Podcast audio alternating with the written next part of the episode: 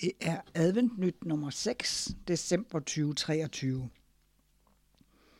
Der er et fint billede af et tændt sterinlys, og der er, tanken er med det, julen er tid til at tænde lys og sende mørket og mørke tanker på flugt. Og temaet kan være, at gaver kan gives på mange måder. At give og gøre en forskel er en stor glæde.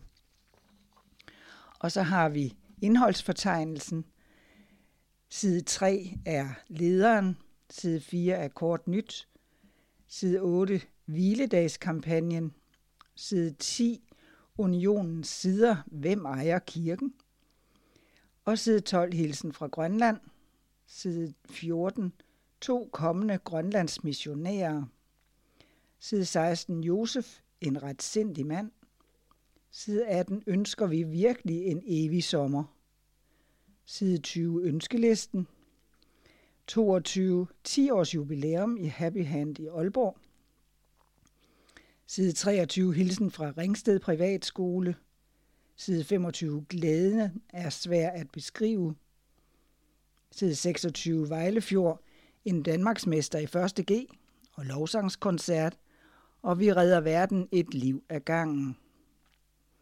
Side 28 er der så en hel del kommer der en hel del sabusider, rover på skattejagt i Øhavet, lovsangs weekend med sabus på Færøerne, familielejre, inspiration og ledertræning og kommende arrangementer. Side 32 af seniorsiderne. Fred i verden forudsætter fred i hjertet.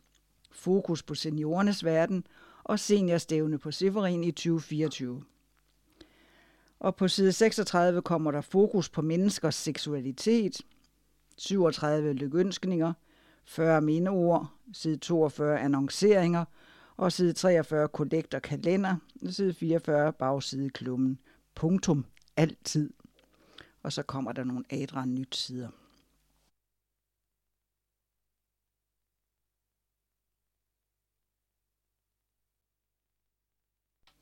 Side 3. Giv, så skal der gives jer.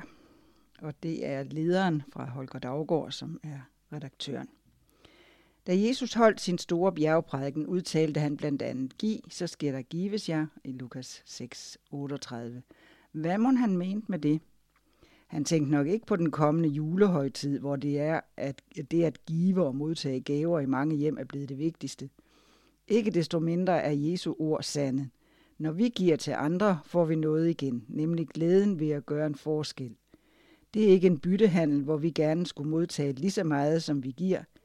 Vi kan ikke købe os en plads i Guds rige, men som troende ønsker vi at give vores medmennesker, hvad vi selv har modtaget. I dette nummer af Adventnyt har vi fokus på nogle af de mange måder, vi som kirke og enkeltindivider giver gaver – når vi involverer os i hjælpeaktionen i Happy Hand, i AHA eller Grønlandsmissionen, er det først og fremmest vores tid, vi giver til et godt formål. At aktiviteterne så også gør, at mennesker får tøj og anden hjælp, gør kun glæden ekstra stor, både for giverne og for modtagerne. Da guddommen sendte Jesus til denne jord, var det den største gave, vi kan tænke os.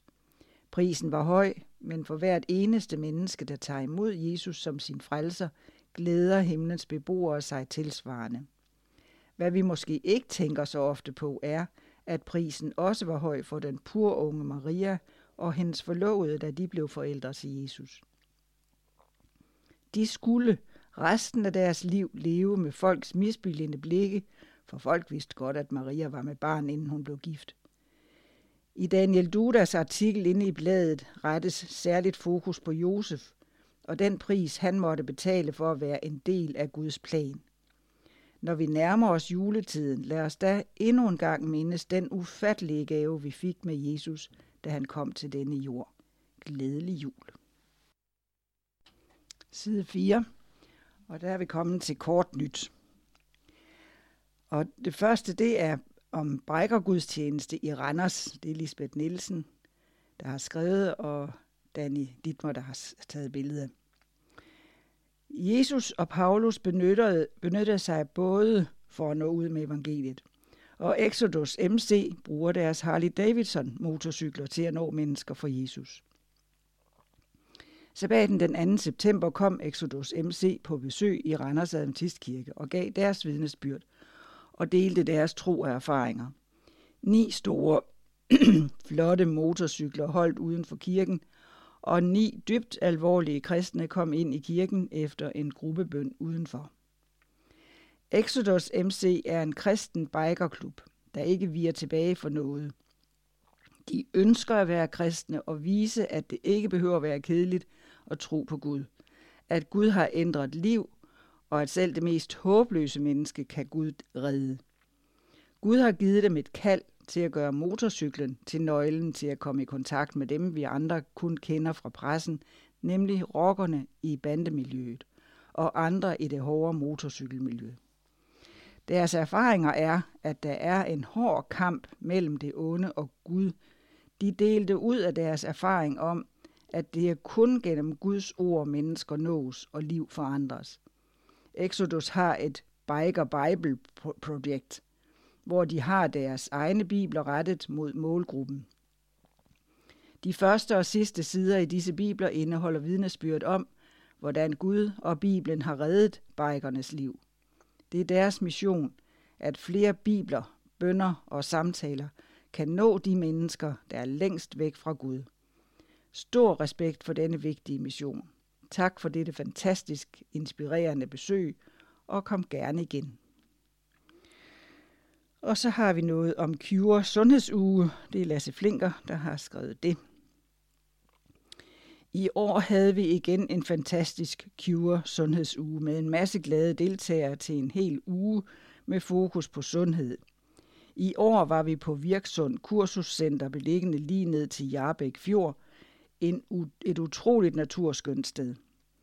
For deltagerne ventede en uge med sund plantebaseret mad, gode foredrag med fokus på, hvad vi praktisk kan gøre for at optimere vores sundhed, praktisk motion tilpasset den enkelte, madlavningskurser med inspiration til at lave den sunde mad derhjemme, samt en masse gåture i frisk luft, og igen i år også med solskin. Der blev også plads til to udflugter til strand og hede i nærområdet. Den første morgen mødte alle deltagerne op til forskellige test før morgenmaden. Kolesterol, blodsukker, vægt med mere. De ventede alle med spænding på, at vi den sidste morgen igen tog de samme målinger for at sammenligne resultaterne. Det var utrolig opmuntrende for alle at se, at ud over det øgede velvære, de havde oplevet i løbet af ugen, så var der faktisk målbare resultater af blot en uge med sund livsstil. Dette gav en stor opmuntring til at fortsætte derhjemme, og det ved vi, at flere har gjort. Selvom de fleste nok kom for at forbedre deres fysiske sundhed, erfarede deltagerne, at sundhed er meget mere end det, vi kan måle og veje. Vi havde møder om mental sundhed og oplæg om vigtige temaer som tilgivelse, ensomhed, bekymringer med flere. Det gav anledning til mange dybe samtaler, hvor vi erfarede, at når vi tjener menneskers fysiske behov, åbner det døre for at dele vores erfaringer med en personlig Gud i hverdagens udfordringer. Det gav os en utrolig glæde igen i år at opleve at kunne hjælpe mennesker til et bedre liv. Vi takker Gud for en utrolig velsignet uge. Kunne du tænke dig at komme på Cure Sundhedsuge sommeren 2024?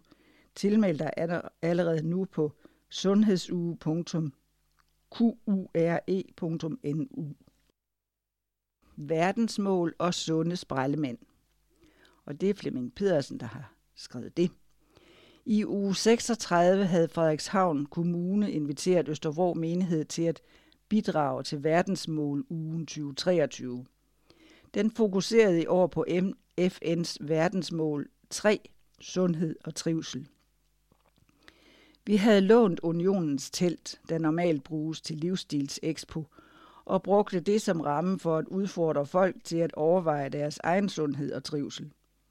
Der var en personlig test, hvor man kunne måle sine vaner op mod otte basale helseråd, frisk luft, motion, drik, vand, spis sundt, varieret og varieret sollys, selvkontrol og tro, skråstreg tillid til Gud.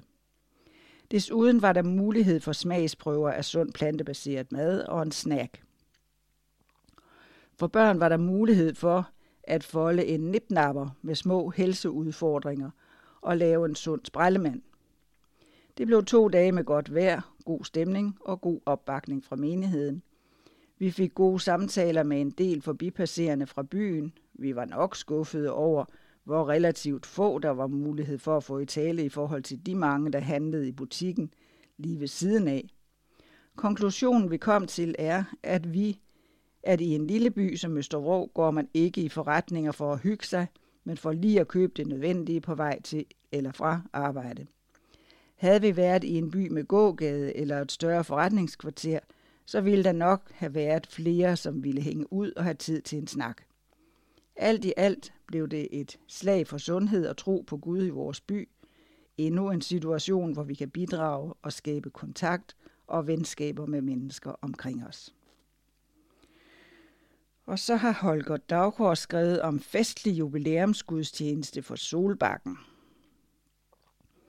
I anledning af Solbakkens 50 års jubilæum blev der afholdt en festlig jubilæumsgudstjeneste i Adventistkirken i Randers den 23. september. Kirken var fyldt næsten til sidste plads, da Lisbeth Nielsen indledte med at fortælle om Solbakkens historie. Det besøgende elevkor fra Vejlefjordskolen bidrog på en særlig måde til at gøre gudstjenesten festlig, i de de sang flere sange for tilhørende. Dagens taler var unionsformand Thomas Møller, og han mindede indledningsvis tilhørende om, hvordan tiderne skifter. Som illustration viste han nogle få billeder fra den tid, da plejecentret blev bygget. Dette brugte han som springbræt til at fortælle, hvordan vores kirkes holdning og budskab også har ændret sig.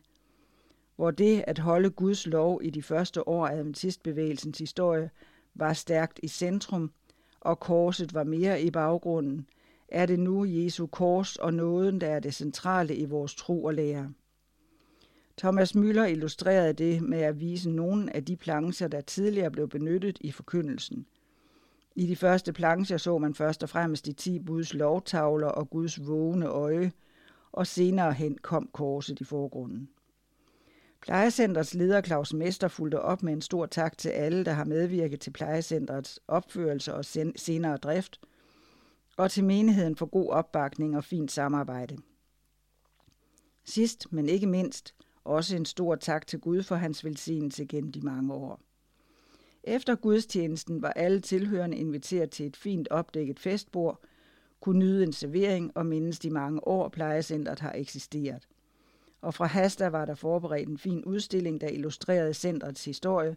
Tillykke med jubilæet. Og så er der side 6. En fantastisk arbejdsdag i Faxe. Og det er Gitte Kjeldahl, der har skrevet det. Faxe menighed har taget hviledagskampagnen til sig, og hele byen blev inviteret indenfor, udenfor, op til menu eller ud i egehytten. Ansigtet udadtil skulle være pænt, så derfor blev der arrangeret en arbejdsdag søndag den 3. september fra 16 til 20. Og hvis der er noget Faxe menighed er god til, så er det at arbejde sammen. Hele menigheden, børn, unge og ældre, og er, er, alder, alder er ingen hindring.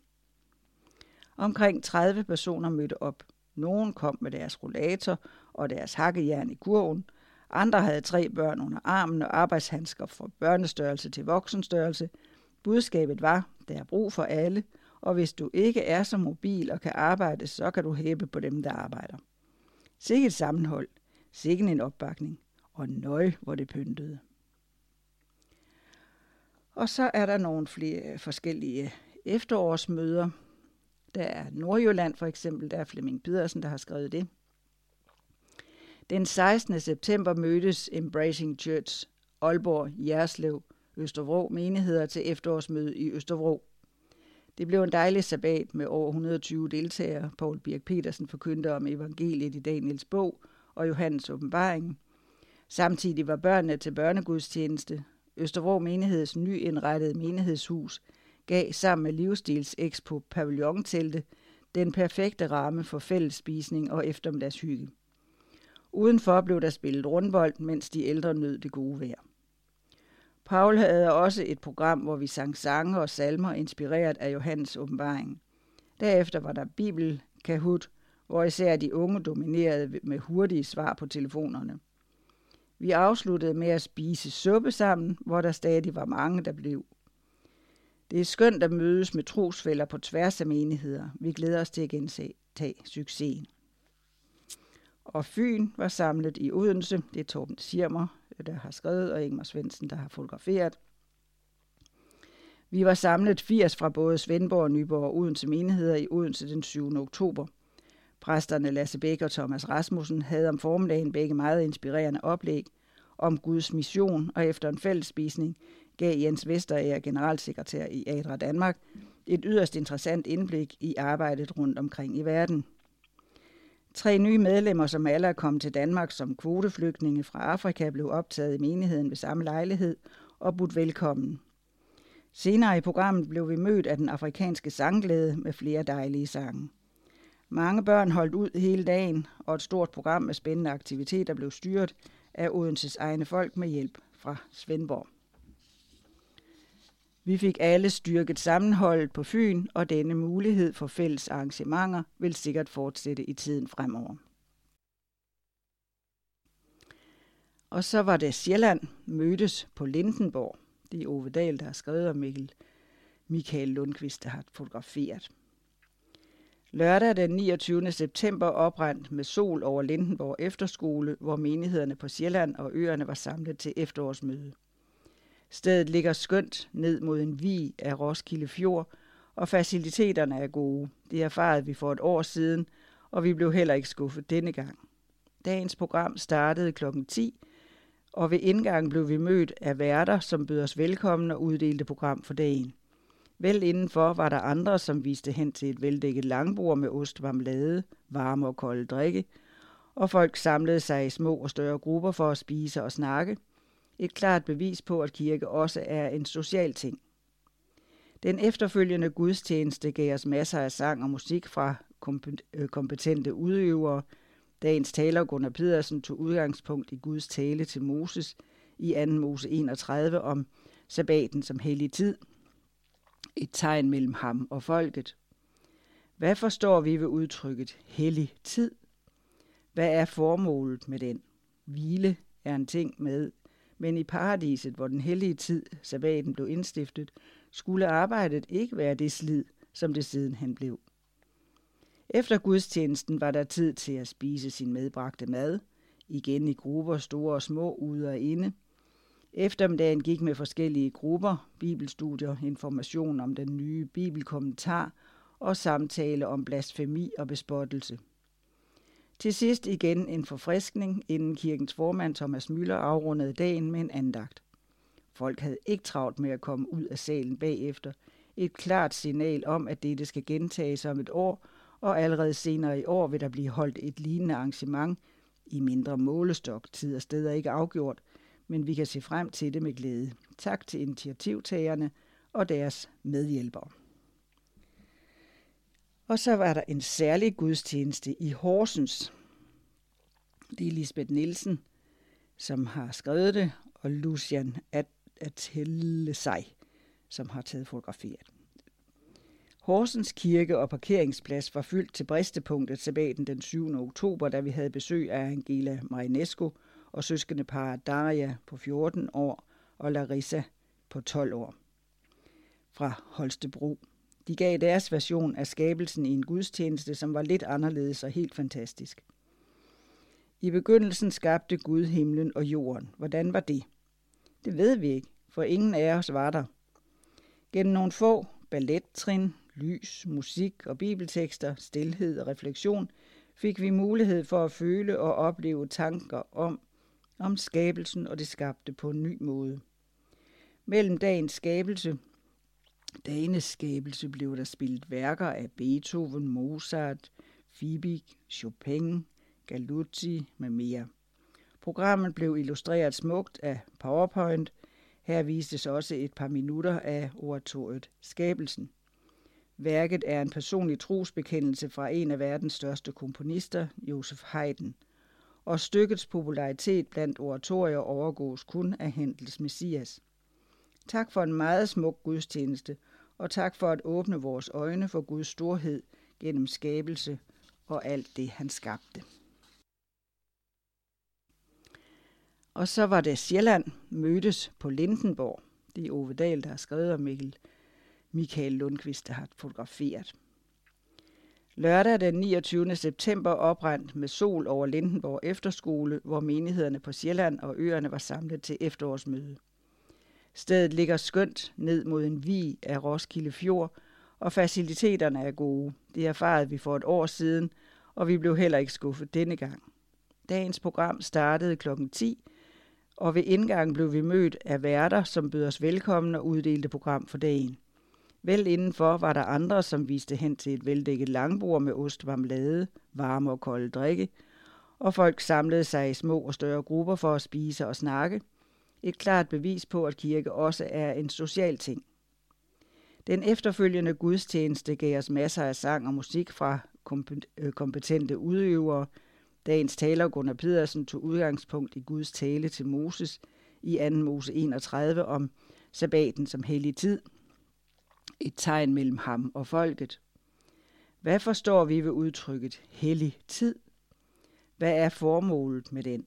Hvile er en ting med, men i paradiset, hvor den hellige tid, sabbaten, blev indstiftet, skulle arbejdet ikke være det slid, som det siden han blev.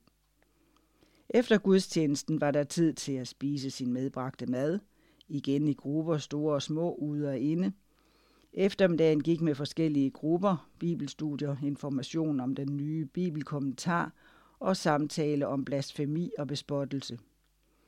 Til sidst igen en forfriskning, inden kirkens formand Thomas Møller afrundede dagen med en andagt. Folk havde ikke travlt med at komme ud af salen bagefter.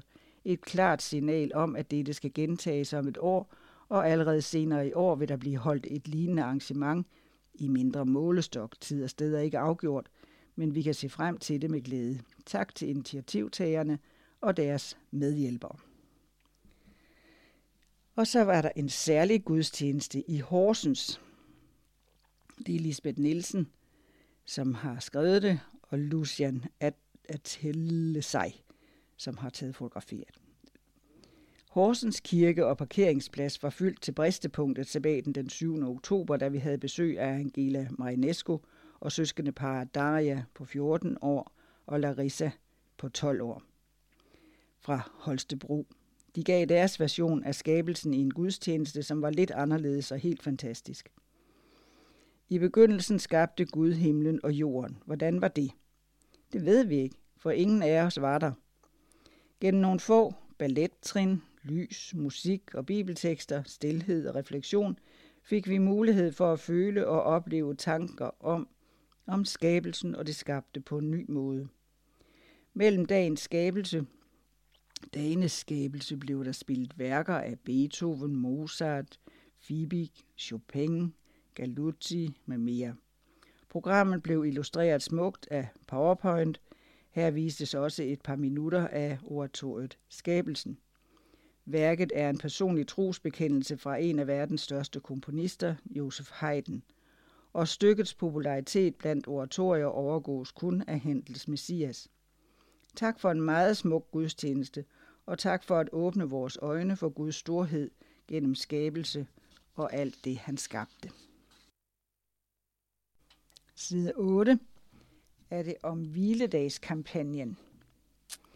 Og det er Holger Daggaard og Svend Hagen Jensen, der har skrevet, og der er forskellige, der har taget billeder. Der er mange fine billeder. I efteråret havde menighederne gennem syv uger særligt fokus på sabbaten og hvile. Mange menigheder gennemførte derfor forskellige missionsaktiviteter med dette fokus, både for egne medlemmer og for folk i nærområdet. Her følger en beskrivelse af nogle af de mange aktiviteter. Faxe menighed var kreativ og uddelte en fredag 100 goodiebags med lækker chokolade, te og andet godt. Samtidig blev folk inviteret til at kigge forbi kirken og i Odder var arrangeret et offentligt møde med titlen en uforglemmelig dag, hvor Philip Manolio væk i Ahas lokaler, hvor en god håndfuld tilhører samledes, havde en god eftermiddag. I blandt andet Køge, Horsens, Randers, Østervrå, Aalborg og Aarhus var der gennem flere sabbater særlig fokus på emnet ved gudstjenesten. I Vejle var der Creator Lab, gudstjeneste den 21. oktober en aktivitet med særlig fokus på børnene, som menigheden annoncerede, en sabbat for hele familien i børnehøjde. Dagen blev afsluttet med fællesspisning. Vejlefjord menighed valgte at fokusere på de mange kostelever som missionsmark. Man ville gerne vise dem noget af det, sabbaten kan i form af hvile, nærvær og fællesskab, og derfor stod menigheden for nogle sabbats eftermiddags aktiviteter for og sammen med eleverne i løbet af de syv uger, der var fokus på sabbat. Det var blandt andet udeleg for alle på plænen ved hovedbygningen, brætspil og wellness. I Viborg var der smagsprøver, sang og uddeling af sabbatsmagasiner, og Svend Hagen Jensen havde, har til indsendt følgende reportage. På Trappetorvet i Viborg kunne vi i det fjerne høre sang på Kinyarwanda. Det var menighedens sangkor, der kom gående op gennem gågaden, mens de sang vores skønne kristne sange og delte indbydelser ud til smagsprøver og korsang på torvet. Her på trappetorvet, hvor busserne holder og sætter passagerer af og tager nye på, var der gratis smagsprøver af østafrikanske mandasi og gode danske dadelkugler med kokos samt et udvalg af sabbatsmagasinerne 1 og 2. I det kor tog opstilling, og Julian fattede sin guitar og akkompagnerede sangene, stod Birgit ved bordene med smagsprøver, mens ivrige folk fra kirken stod klar med sabbatsmagasiner i hånden og dirigerede forbipasserende hen til smagsprøverne og tilbød dem at tage et magasin med i tasken. Eller i barnevognen, eller i hånden. Og hvor det faldt naturligt. Og de indledte gode og givende samtaler. Det var opmuntrende at se, hvor mange der dragede af sangene og et stort skilt med gratis smagsprøver søgte hen til bordene. Flokke af unge mennesker, familier med børn og ældre mennesker – Buschaufførerne fik også tilbudt smagsprøver og magasiner. De lyste helt op, da de så deres kollega Erik fra Kongo, som sang med i koret, springe hen og hilse på den. Der var også nogle forbipasserende, der styrede direkte hen til bordet med magasiner for at forsyne sig der. Det bedste er samtalerne, sagde en af vores tre tidligere Jehovas vidner, som kommer regelmæssigt i Adventistkirken, fordi de er blevet overbevist om sabbatshelligholdelsen, og var med til at møde folk på gaden. De kunne slet ikke lade være med at tale begejstret til folk om, hvor velsignet det er at holde den bibelske sabbat. Inge talte med en ung landbrugsmedhjælper fra Vietnam, som fortalte, at hun var en kristen og gik regelmæssigt i kirke om søndagen.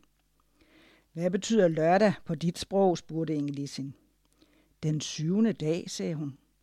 Og der blev indledt en samtale om skabelse og syvende dags sabbaten med en invitation til vores kirke. Nu forstår jeg bedre, sagde den unge vietnameser med et smil og et par magasiner i hånden. Det ville hun gerne vide noget mere om.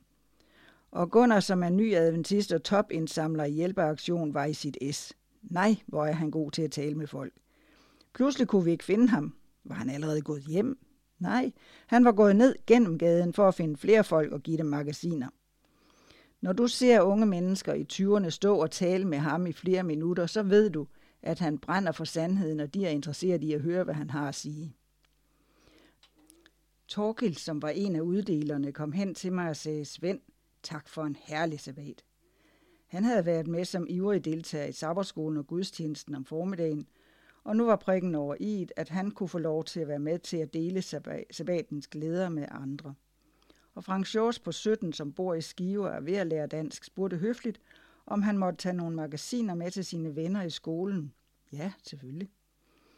Vi har en her af medlemmer og gæster i vores menighed, som er trætte af blot at blive underholdt af andre. De vil gerne være med i evangeliets udbredelse, hvor der sættes pris på deres evner.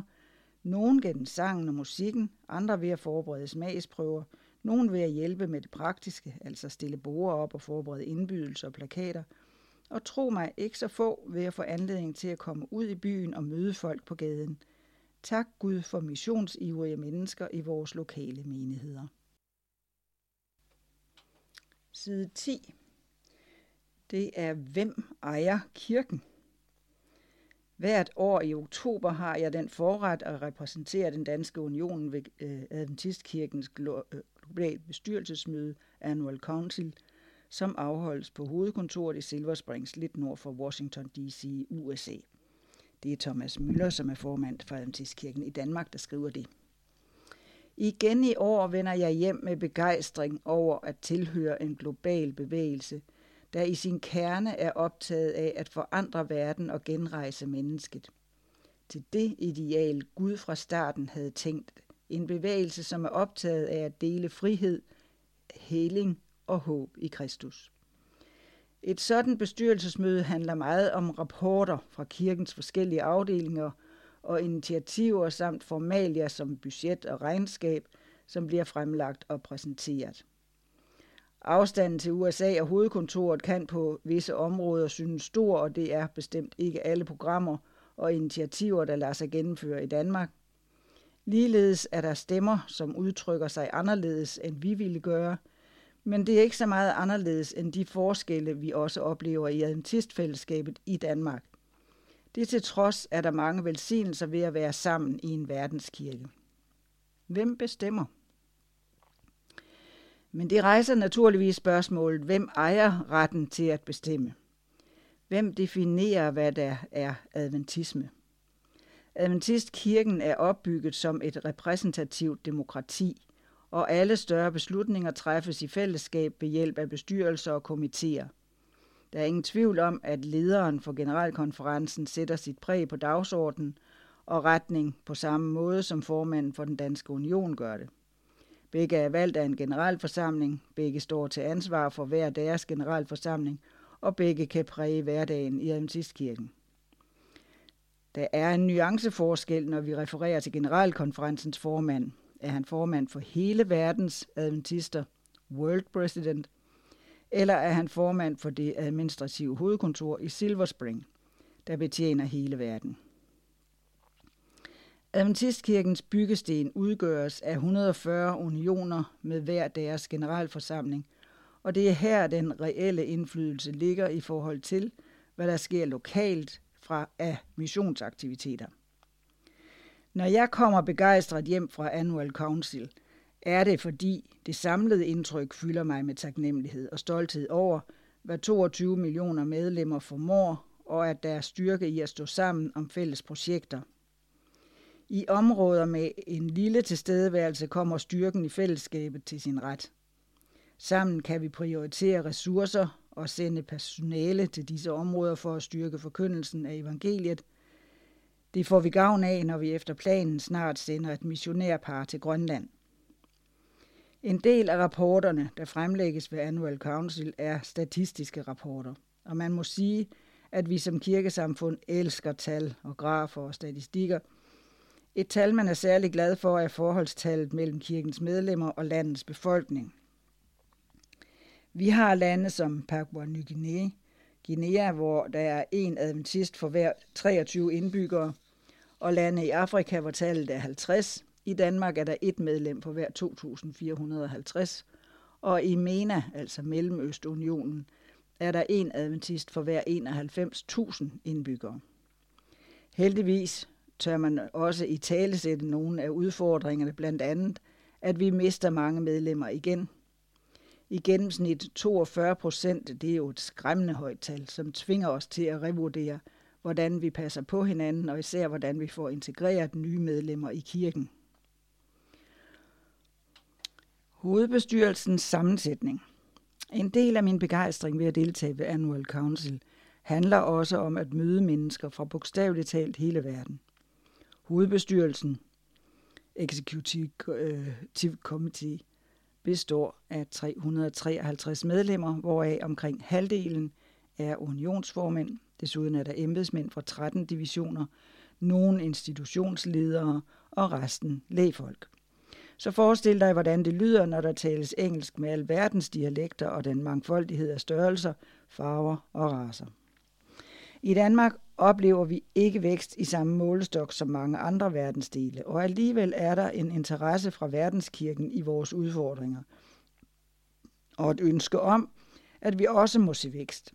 Så meget, at vi nu har fået bevilget en løntilskudspakke til at finde en menighedsplanter, der kan hjælpe os med at bygge videre på det projekt for unge, vi har startet i København. Men tilbage til spørgsmålet, hvem ejer kirken? Hvem har mandat til at definere og præge kirken? Det har du. Det er klart, at det enkelte medlem ikke definerer, hvad Adventistkirken i Danmark står for. Det gør vi i fællesskab. Men din stemme er vigtig, og den har indflydelse. For på den ene side er det ikke én stemme, der definerer kirken, men på den anden side er det din ene stemme, som kan gøre en forskel. Jeg drøftede dette med Bill Knott, den tidligere redaktør af kirkens officielle månedsblad Adventist Review, i en frokostpause. Og han udtrykte det på denne måde. Lad ikke andre tage din kirke fra dig. Dette forstår jeg som en åben invitation til, at du engagerer dig lokalt i din menighed og er med til at præge retning, initiativ og forkyndelse i din menighed. Det er også i Danmark, der dagligt omgives af kulturen, der bedst ved, hvordan man kan være et vidne for danskerne, der endnu ikke har mødt den kærlige Gud og frelser. Det er også i Danmark, der må tage ansvar for, hvordan Guds ord kan blive levende og aktivt i vores eget liv, så det kan flyde over til dem, vi er sammen med. Kirken er Guds. Der er ikke én person, der ejer kirken. Kirken tilhører Gud, og vi får lov til at være med i hans mission. Det er et privilegium, du og jeg sammen burde udforske lidt mere, så vi finder nye veje til at række ud til vores lokalområder med det evige budskab om, at Gud er værd at tilbede. Menneskelige systemer kommer aldrig til at være svaret, og hvert eneste må tage stilling til Gud. I disse år har vi en stor missionspulje, vi uddeler til menigheder, i det vi opfordrer menigheder til at være kreative og gerne eksperimenterende med nye veje og måder at formidle adventbudskabet på. Det var nogle af mine refleksioner i flyet hjem fra Silver Spring. Refleksioner, som gør mig glad og stolt på den ydmyge måde over at være en syvende dags adventist med et globalt perspektiv forankret lokalt i Danmark. Og så skal jeg sige, at på adventist.dk finder du 10 korte videoklip, som Thomas Müllers lavede som daglige reporter fra Annual Council, som er nyheder fra den 10. oktober. Side 12. Her kan vi kalde det et afsnit om Grønland. Grønland 2023. Ligesom tidligere år har Elisabeth og Tony Butenko tilbragt sommermånederne i Grønland for at besøge hjemmene og uddele gratis litteratur. Her er et udpluk af Elisabeths dag, øh, dagbog, og jeg kan sige, at der er dejlige billeder fra Grønland. Den 8. juni, vi ankom til Narsarsuaq og videre til Quatok, undskyld udtalelsen. Nu, vi bor hos Ib og hans kone Margrethe, der er meget gæstfrie. Samme dag går vi ned på havnen og ser, at de to europaller med litteratur er kommet. Hele indsejlingen til Qaqortoq er tæt pakket med stor isen, der kommer sydfra, og ingen mindre både kan sejle i dette. Vi beder Gud om, at den må forsvinde, så vi senere kan sejle til de andre byer i bygden. Den 14. juni. En grønlandsk håndværker sagde nej tak til bøger. Tone viste hans søn børnebogen, og han ville gerne have den. En anden mor sagde bestemt nej tak, men hendes dreng begyndte at tude, for han ville gerne have en bog. Moren spurgte drengen, hvad vil du? Han ville have bogen, og derefter tog moren også imod en bog. Ja, Helligånden arbejder igennem børnene. Den 19. juni. Jeg fik en længere samtale med en ateist.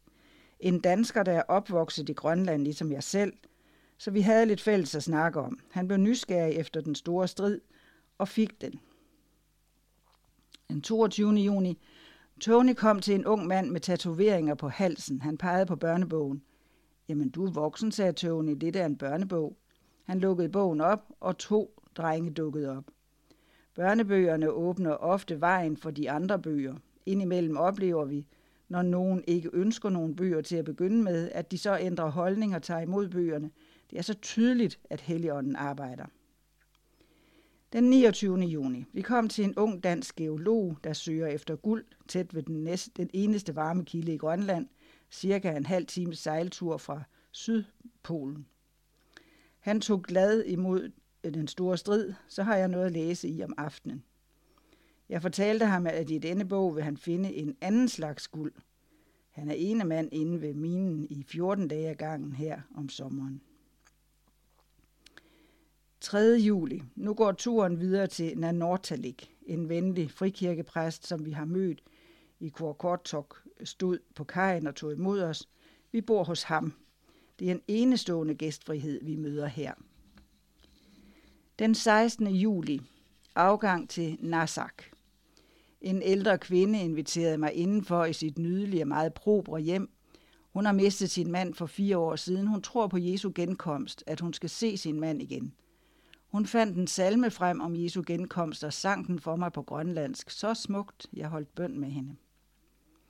Den 25. juli. Min veninde fra Nuuk holder ferie med sin mand i Narsak. Vi har kendt hinanden fra vi var børn. Hun er uddannet journalist og sidder i parlamentet. Vi havde et hyggeligt besøg i deres feriehus. Jeg kan godt forstå, at flere vælger at holde ferie i Narsak.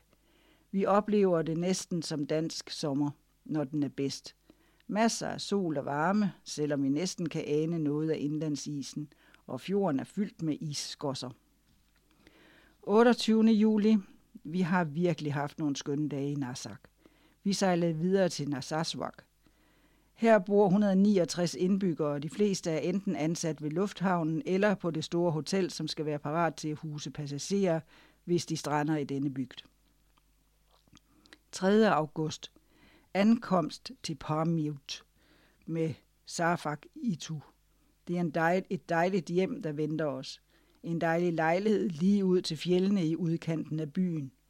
Gud har igen sørget så uendeligt godt for os.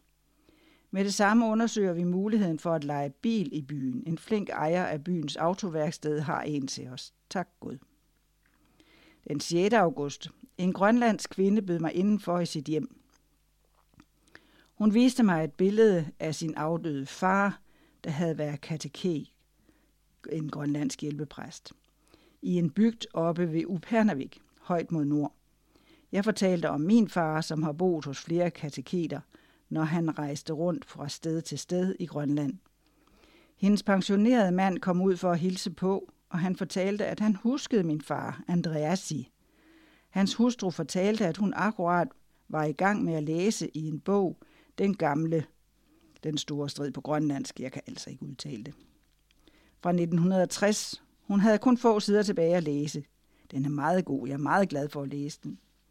Hun var selv berørt over, at jeg kom med den samme bog, som hun var ved at læse på det gamle skriftsprog. Ja, det gjorde et dybt indtryk på mig. En bog, som er blevet givet ud for over 60 år siden. Gud holder sin hånd over vores sandhedsfyldte litteratur. Flere af mine bekendte her i Grønland følger med og lægger mærke til, hvad Gud gør. Som en sagde, Gud plejer at hjælpe dig.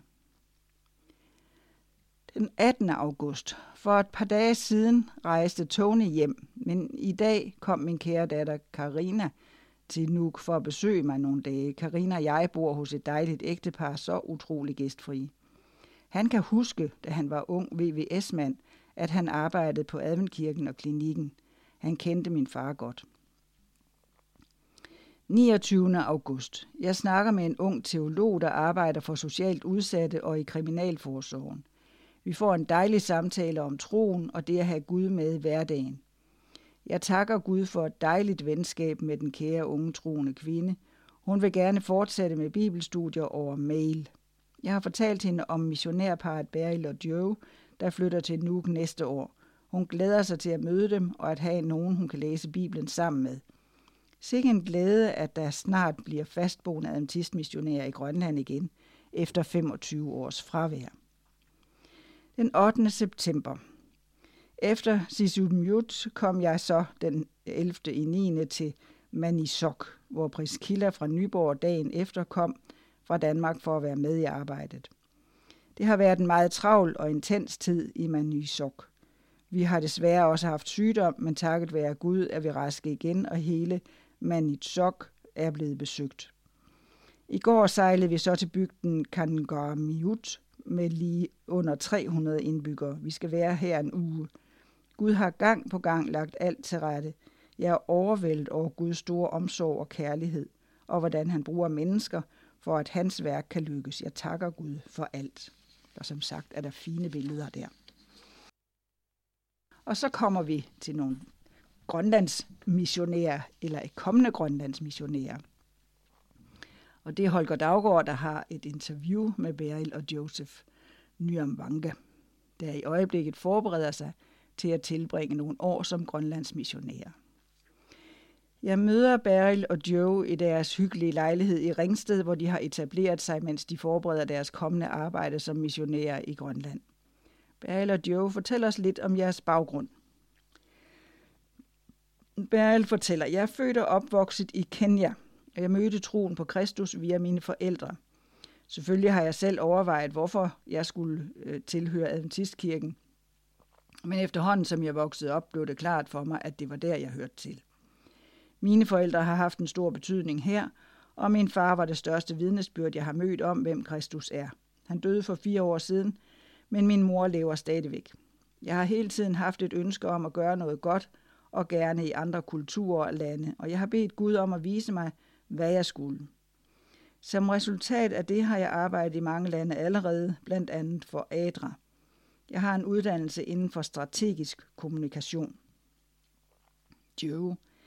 Jeg er også fra Kenya og vokset op i en adventistfamilie. Her er min mor et stort vidne.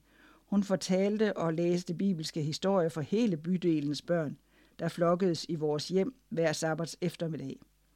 Senere var vores familie med til at starte en ny sabbatskolegruppe, og det har givet mig en forkærlighed for at studere og udveksle erfaringer i mindre grupper gennem Tentmakers Missionaries, som jeg kom i kontakt med, lærte jeg betydningen af mission. Jeg har en uddannelse i strategisk lederskab og blev på et tidspunkt ansat af Mærsk, og det er grunden til, at vi kom til Danmark. Hvordan blev I bekendt med behovet for missionærer i Grønland? Jo, det var under coronaepidemien, eller pandemien, at vi blev afklaret med, at vi ønskede at bruge vores liv til fuldtidsmission. Vi kontaktede øh, Adventist Frontier Mission, AFM, og undersøgte, om der fandtes områder eller lande, hvor adventbudskabet endnu ikke bliver forkyndt. Og her var det, at Grønland kom på banen. Sammen med AFM og den Danske Union begyndte vi at arbejde med tanken. Og Beryl, under pandemien bad vi meget om sagen, og vi besluttede at sende en ansøgning til AFM. Det var i marts 2021, og der skulle gå to år, før vi blev kontaktet og inviteret til Rumænien til orienteringsmøde. Her blev vi spurgt, om vi kunne tænke os at tage til enten Kroatien eller Grønland. Det var noget af et valg. Vi blev opfordret til at kontakte Elsbeth Butenko, og da vi gjorde det, fortalte hun os, at hun netop sammen med nogle venner havde bedt for, at der måtte komme missionærer til Grønland. Joe. I samme periode mødte vi faktisk en grønlandsk mand, der dukkede op i den internationale menighed på Svanevej i København. Han kom i kirken flere sabbater, og vi talte en hel del med ham om Grønland. Jeg tror ikke, det var tilfældighed, at vi mødte ham. Hvordan forbereder I så jeres kommende arbejde i Grønland? Joe. En del af det, at vi skal på et tre måneders træningskursus ved AFM i USA. En anden del er, at vi skal sikre os opbakning fra mennesker, som støtter op om projektet, dels med bønder og dels med finansiel støtte. AFM og den Danske Union støtter naturligvis også projektet. Vi regner med at rejse i foråret 2024.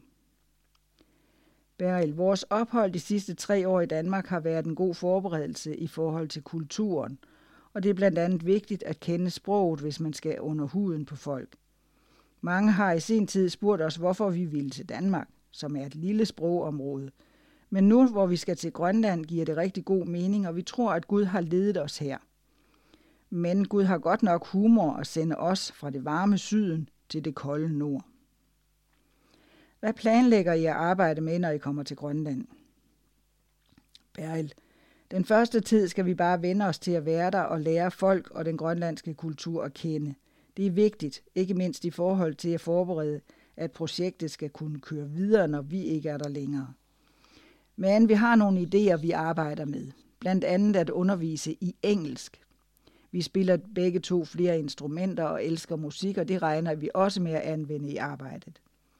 Elisabeth Butenko har gjort et stort forarbejde med at gå fra dør til dør i de sidste to somre, og det håber vi at kunne bygge videre på. Men ellers er vi åbne for, hvad Gud ønsker, vi skal gøre. Hvor skal I bo, og hvor lang tid regner I med at bo i Grønland? Jo, vi skal bo i Nuuk, som er den største by, så her begynder vores arbejde. Men projektet gælder jo hele Grønland, så med tiden skal vi også tænke på at gøre noget for andre bygder. Hvert AFM-projekt plejer at køre 6-8 år. Der går nogen tid, før man har lært kulturen og menneskene at kende, og man skal også sikre, at der er lokale folk, der kan tage over og køre projektet videre, når vi er rejst. Så det er det, vi regner med. Vi ønsker Beryl og Joe Guds velsignelse i forberedelserne og deres kommende mission i Grønland. Hvis du har lyst til at være en del af projektet ved at støtte det økonomisk, så se mere på AFM's hjemmeside afmonline.org missionaries detail 8801 eller overfør beløbet til Adventistkirkens bankkonto 0890 10 69 302 mærket missionærer i Grønland. Side 16. Øh, Josef, en retsindig mand. Det er Daniel Duda, som er leder af den transeuropæiske division og bosat i England.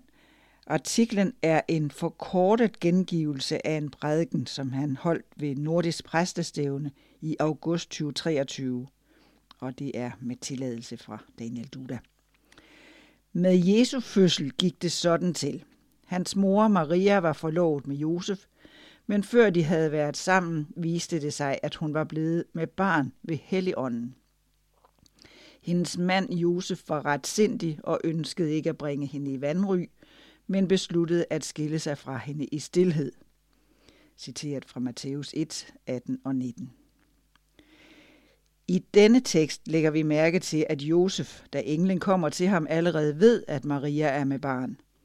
Vi lægger også mærke til, at der står i teksten, at Josef var en ret sindig mand, og derfor ikke ønskede, at Maria skulle udstilles for folks foragt. En retfærdig mand. For jøderne betød dette, at man var en retfærdig mand, at man var lydig og tro mod den jødiske lov. Hvad loven end påbød, gjorde Josef derfor. Han spiste ikke uren føde, han udførte alle de rituelle rensninger, han blandede sig ikke med de forkerte mennesker, han holdt ikke sin forretning åben fredag aften, han var retfærdig. Han var alt det, som alle i den lille landsby ønskede at være. Folk så op til ham, og ingen mente om ham, at han gjorde noget forkert. I dette samfund ønskede alle at være retfærdige, ligesom nutidens atleter ønsker at vinde guldmedaljer, og fodboldspillere ønsker at spille i de bedste klubber. Hvis man var retfærdig, så alle op til en og beundrede og respekterede en. Det at være retfærdig betød, at man var en person af betydning, og det var, hvad Josef var. Josefs dilemma. Men Josef har et problem. Han er enkemand og venter på, at Maria skal blive voksen, så han kan gifte sig med hende. Sandsynligvis havde de to familier allerede aftalt dette, og Josef venter bare på, at Maria skal blive gammel nok. Ifølge teksten viste det sig, at jo Maria var med barn, før de to havde været sammen, i det helligånden var kommet over hende. Hvis du nu var en retfærdig mand i en lille landsby dengang, så kan jeg godt afsløre, at dette var et problem. Spørgsmålet er, hvad skulle Josef gøre ved det? Han havde et par valgmuligheder. Den engelske forfatter Somerset Morgan sagde engang, at det stærkeste ønske, som mennesker har i et hvert samfund, er at blive anerkendt af folk. Han siger, at vi vil gøre hvad som helst for at få folk til at anerkende det, vi gør. Josef kunne derfor gå til sine venner og sige, har I hørt det? Maria er gravid, og jeg har ikke haft noget med det at gøre. Hvad synes I, jeg skal gøre? Og folk ville sige, stak dig, og de ville komme med deres forslag. Han kunne også have valgt at sprede rygtet ud i landsbyen, men det mærkelige er, at Josef ikke valgte denne fremgangsmåde. Han ville ikke gøre Maria ondt eller afsløre hende på den måde. Teksten siger jo, at fordi han var en ret sindig mand, ville han ikke eksponere hende for offentlighedens afsky, men ville i stilhed skille sig fra hende. Det er helt sikkert, at hvis han havde spurgt sine venner, hvad han skulle gøre, så ville de sige til ham, Josef, du må gøre det, Bibelen siger. Så kan du ikke gå galt i byen. Hvad mener du om det svar? Har du hørt det før? Bare gør det, Bibelen siger. Moseloven var meget klar i forhold til den situation, Maria var kommet i. Hvis en ung, ugift kvinde ikke viste sig at være jomfru, skal man føre pigen hen foran døren til hendes fars hus, og byens mænd skal stene hende til døde. 5. Mose 22, 21. Når nu hele Josefs tilværelse drejede sig om at gøre det, som loven bød ham, hvis han var en retfærdig person, så havde han et gevaldigt problem.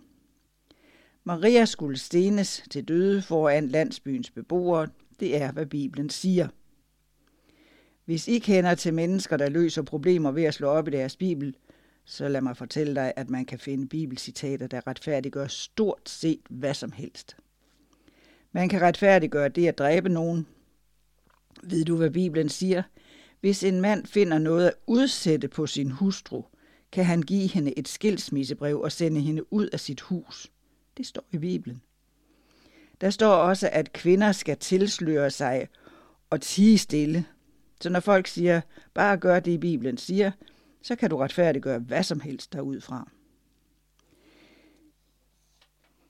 Josefs reaktion og konsekvenserne. Men Josef er en god mand, og han gør noget, der er absolut bemærkelsesværdigt for en mand på hans tid. Han kender loven, men han læser den med særlige briller, nemlig gennem den kærlige karakter Gud har. Derfor beslutter han ikke at gøre Maria fortræd, men at beskytte hende. Læg mærke til, at den allerførste person i det nye testamente har forstået, hvordan vi skal læse og forstå det gamle testamente. Ligesom Josef skal vi læse Bibelens sider gennem Guds kærlige karakters briller. Hvorfra vidste Josef så tidligt, at Maria var svanger? Vi kan kun gætte på svaret, men måske var det, fordi Maria selv havde fortalt ham det. Vi ved heller ikke, hvor længe Josef havde vidst det, før englen fortalte ham det, men vi kan forestille os, hvordan han må have kæmpet med denne viden og det dilemma, han havde, blev, var blevet sat i. Men han havde allerede besluttet at beskytte hende, inden englen gav ham besked. Hvorfor sagde englen, at han ikke skulle frygte? Fordi han stod i begreb med at miste sin anseelse, hvis han valgte at beskytte Maria. Hvad ville de andre tænke? Ville han miste alt, hvad han havde sat højt? Uanset hvad, ville landsbyens folk aldrig tro på, at Maria var blevet gravid ved Helligåndens hjælp. Josef stod i begreb med at miste ikke bare anseelse, men måske også kunder i sit værksted. At gifte sig med Maria var det samme som at begå socialt og religiøst selvmord. Det var et kæmpestort offer, han bragte. I Markus 6.3 kan vi læse om det offer, han bragte. Nu er vi kommet 30 år længere frem i historien, og Jesus kommer til synagogen i Nazareth, hvor han er vokset op. Folk er skeptiske omkring ham og hans status og har ikke høje tanker om ham. Og deres kommentarer kan vi læse her. Er det ikke tømmeren, Marias søn? I den kultur, der er tale om her, var man altid sin fars søn. Når der her i stedet refereres, at Jesus var Marias søn, betyder det, at Josefs omdømme ikke var blevet genskabt 30 år senere. At gifte sig med Maria og antage Jesus som sin søn, havde fuldstændig ødelagt Josefs ry. Ikke mærkeligt, at englen i sin tid sagde til ham, vær ikke bange. Gud vidste, hvilke problemer Josef ville få, og hvad han satte over styr. Men Gud var med ham. Som far så søn. Når det gælder Jesus, voksede han også op i en landsby, der så ned på ham. Han var jo født af en mor, der blev gravid uden for ægteskabet. Folk snakkede bag hans ryg om de omstændigheder, der bragte ham til verden. Måske det er derfor, Jesus til enhver tid tog dem i forsvar, som samfundet så ned på. På et senere tidspunkt finder vi Jesus fanget i et lignende dilemma i Johannes 8. Såkaldt retfærdige mænd kommer til ham med en kvinde, der er grebet i ægteskabsbrud, og udfordrer ham. Ifølge loven skulle hun stenes, men det ville skabe problemer med den romerske øvrighed. Måske tænkte Jesus ved denne lejlighed på en pur ung pige, der for 30 år siden var i samme situation, og hvordan hun blev forsvaret af en retfærdig mand, der satte sit eget omdømme på spil. Og måske besluttede han at gøre det samme som sin far, i det han sagde, den af jer, der er uden synd, skal kaste den første sten. På samme måde som hans far havde reageret, reagerede Jesus. Glem aldrig at bedømme verden og menneskene omkring dig ud fra Guds kærlige karakter. Side 18. Ønsker vi virkelig en evig sommer? Det er skrevet af Kent Mollerup Birk, en, som er ledende kommunikationsrådgiver i Danske Bank og brænder for danske salmer. Det ekstreme vejr i 2023 understreger truslen fra klimaforandringerne og sætter vores salmetradition i perspektiv.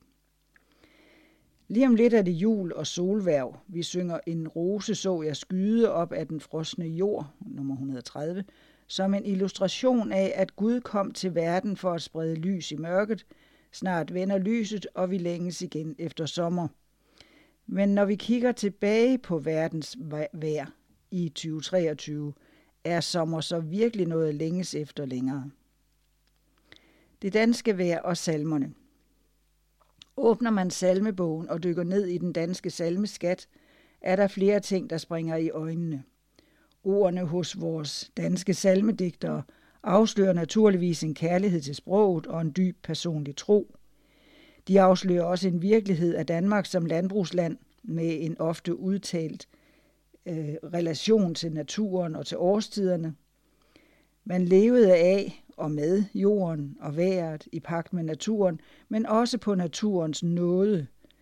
For fortidens danskere var det naturligt at bede Gud om hjælp til det, der fyldte mest i tilværelsen, at sikre en god høst. Det handlede om liv og død, og derfor var det oplagt at drage paralleller mellem det jordiske og det himmelske, der i lige så høj grad handlede om liv og død. I et klima som det danske med fire så forskellige årstider, er det en genistreg at kæde naturen og årets gang sammen med det kristne håb om Guds genskabelse af jorden. Således bliver mørke og vinter kædet sammen med livet på jorden, med synd og ondskab og død, mens lys og sommer repræsenterer liv, frelse og det evige liv. Her på jorden skifter årstiderne, ligesom vores lykke går op og ned gennem livet, men en dag bliver det anderledes. Evig lykke, evig sommer. Det er der talrige eksempler på, og vi synger dem med glæde den dag i dag. Betlehemsbarnet i kryberummet, det er den evige vor, synger vi på denne årstid i Skyernes Grone, nummer 602. For kort tid siden har vi sunget ordene Han lover mig en evig vor, trods vinterstorm og død, i dybt heller året i sin gang, nummer 599. Og i Nu falmer skoven trint om land, nummer 601, hedder det, en evig sommer hos vor Gud i paradis vi finder, der kommer aldrig mere i hu vi jordens strider mod. Som aftensang kan man året rundt synge disse linjer, der beskriver håbet om paradiset. Dine fugles morgensang i den høje sommer, der hver dag er altid lang, natten aldrig kommer. I tunge mørke natteskyer i 548. Og når det bliver sommer igen på den nordlige halvkugle, kan vi møde den samme længsel i Gak ud min sjæl betragt med flid, nummer 594. Hvor må det være sødt især at vandre i Guds haven der, i evighedens sommer. Pragteksemplaret må være slutstrofen fra Det dufter lysegrønt af græs, nummer 596. Kom Jesus snart og gør det klart, den morgenstund du kommer, der gryer en evig sommer. I andre dele af verden med et andet klima vil man naturligvis have et andet forhold til både årstider og vejr, og derfor vil det billedsprog, man vælger til at berige sin tro, være anderledes. Det gør ikke deres tro stærkere eller svagere end vores, men anderledes. Salmer til et skiftende klima. Vi lever på en anden måde i dag, og afhængighedsforholdet til naturen ændrer sig i løbet af især det 20. århundrede. Vi kan stadig nyde de samme salmer, og vi længes stadig efter godt vejr, men det handler ikke på samme måde om overlevelse. Vi må se i øjnene, at klimaet er under forandring. 2023 har været et rekordår med høje temperaturer, naturbrænde, oversvømmelser og storme i en grad, verden ikke har set før, og de menneskeskabte klimaforandringer er en alvorlig trussel for denne og kommende generationer. Med denne virkelighed og fremtid i mente, er det måske ikke længere passende at ønske sig en evig sommer. Hvis evig sommer kommer til at betyde evig tørke, så vores afgrøder dør, og vi må sulte. I og med, at klimaet forandrer sig, øges risikoen for, at flere og flere, også på vores breddegrader, kommer til at bede til Gud om hjælp, simpelthen for at overleve. Det betyder ikke, at vi skal skrotte øh, gamle salm, de gamle salmer, men måske kan vi det skele til nogle af de nyere tilføjelser, for eksempel Tusindfrydsland, nummer 338. Her er anskuelsen af naturen snarere dystopisk end cyklisk. Når stjernerne skælver og lynet slår ned med flammer fra syd og til nord, og himlen vælver sin virkelighed hen over den døende jord, der synger du, Herre, din regnbuesang. Om Annette Broberg Knudsen tænkte på klimaforandringer, da hun skrev salmen i 1986, ved jeg ikke. Men det giver mening at kigge på verdens forfald samtidig med, at vi bevarer det håb, der er givet os med regnbuen som symbol. Gud bekymrer sig om jordens tilstand og vil ikke aktivt udslette den igen, var løftet til Noah. Det skal ske, men det er endnu ikke enden, siger Jesus i Markus 13:7. Der er altså håb, men vi har også et ansvar for at gøre verden til et bedre sted. Så her er jeg herre, brug mig, hvis du kan, og lad mig så gå i dit spor.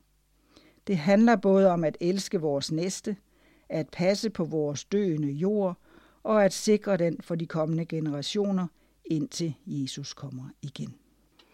Og så er der et par annoncer. Det er den 11. ASI-konvention på Vejlefjordskolen i Danmark. Den 28. i 12. Den, til den 1. i 1. Du kan tilmelde dig på asiskandinavia.org. Og der er citeret Lukas 21, 28. Når alt dette begynder at ske, så ret ryggen og løft hovedet, for befrielsens time nærmer sig. Og så er der Nordisk Helse Helsekongres 2024, Sund seksualitet i et kristent perspektiv. Ansku Jakula og Daniel Duda og Mary Jo Volmer, Sandholm, Torben Bergland og Helgi Jonsson og mange flere. Den 8. til 11. marts 2024 på Quality Hotel X på Fornebu i Oslo. Information og tilmelding – sahanorge.no. Side 20. Det er ønskelisten. Det er fra Adra. Julen er traditionelt en tid, hvor generøsitet og medfølelse er i fokus, og læs her, hvilke julegaver Adra-medarbejdere anbefaler. Først er der Karina Lynge, som er humanitær koordinator, som giver et forslag. Og det er på fiskegrej. I min familie handler julen om fred og lys. Når du donerer fiskegrej som julegave til Sydsudan, skaber du grobund for fred. Når mennesker sulter, udebliver freden. Der slås man om de knappe ressourcer, særligt i Sydsudan, hvor vedvarende konflikter skiftevis, tørke og oversvømmelser skaber sult blandt millioner hvert år. Hvis du vil hjælpe et menneske, så lær mennesket at fiske, i stedet for at give ham eller hende en fisk. Sådan arbejder Adra.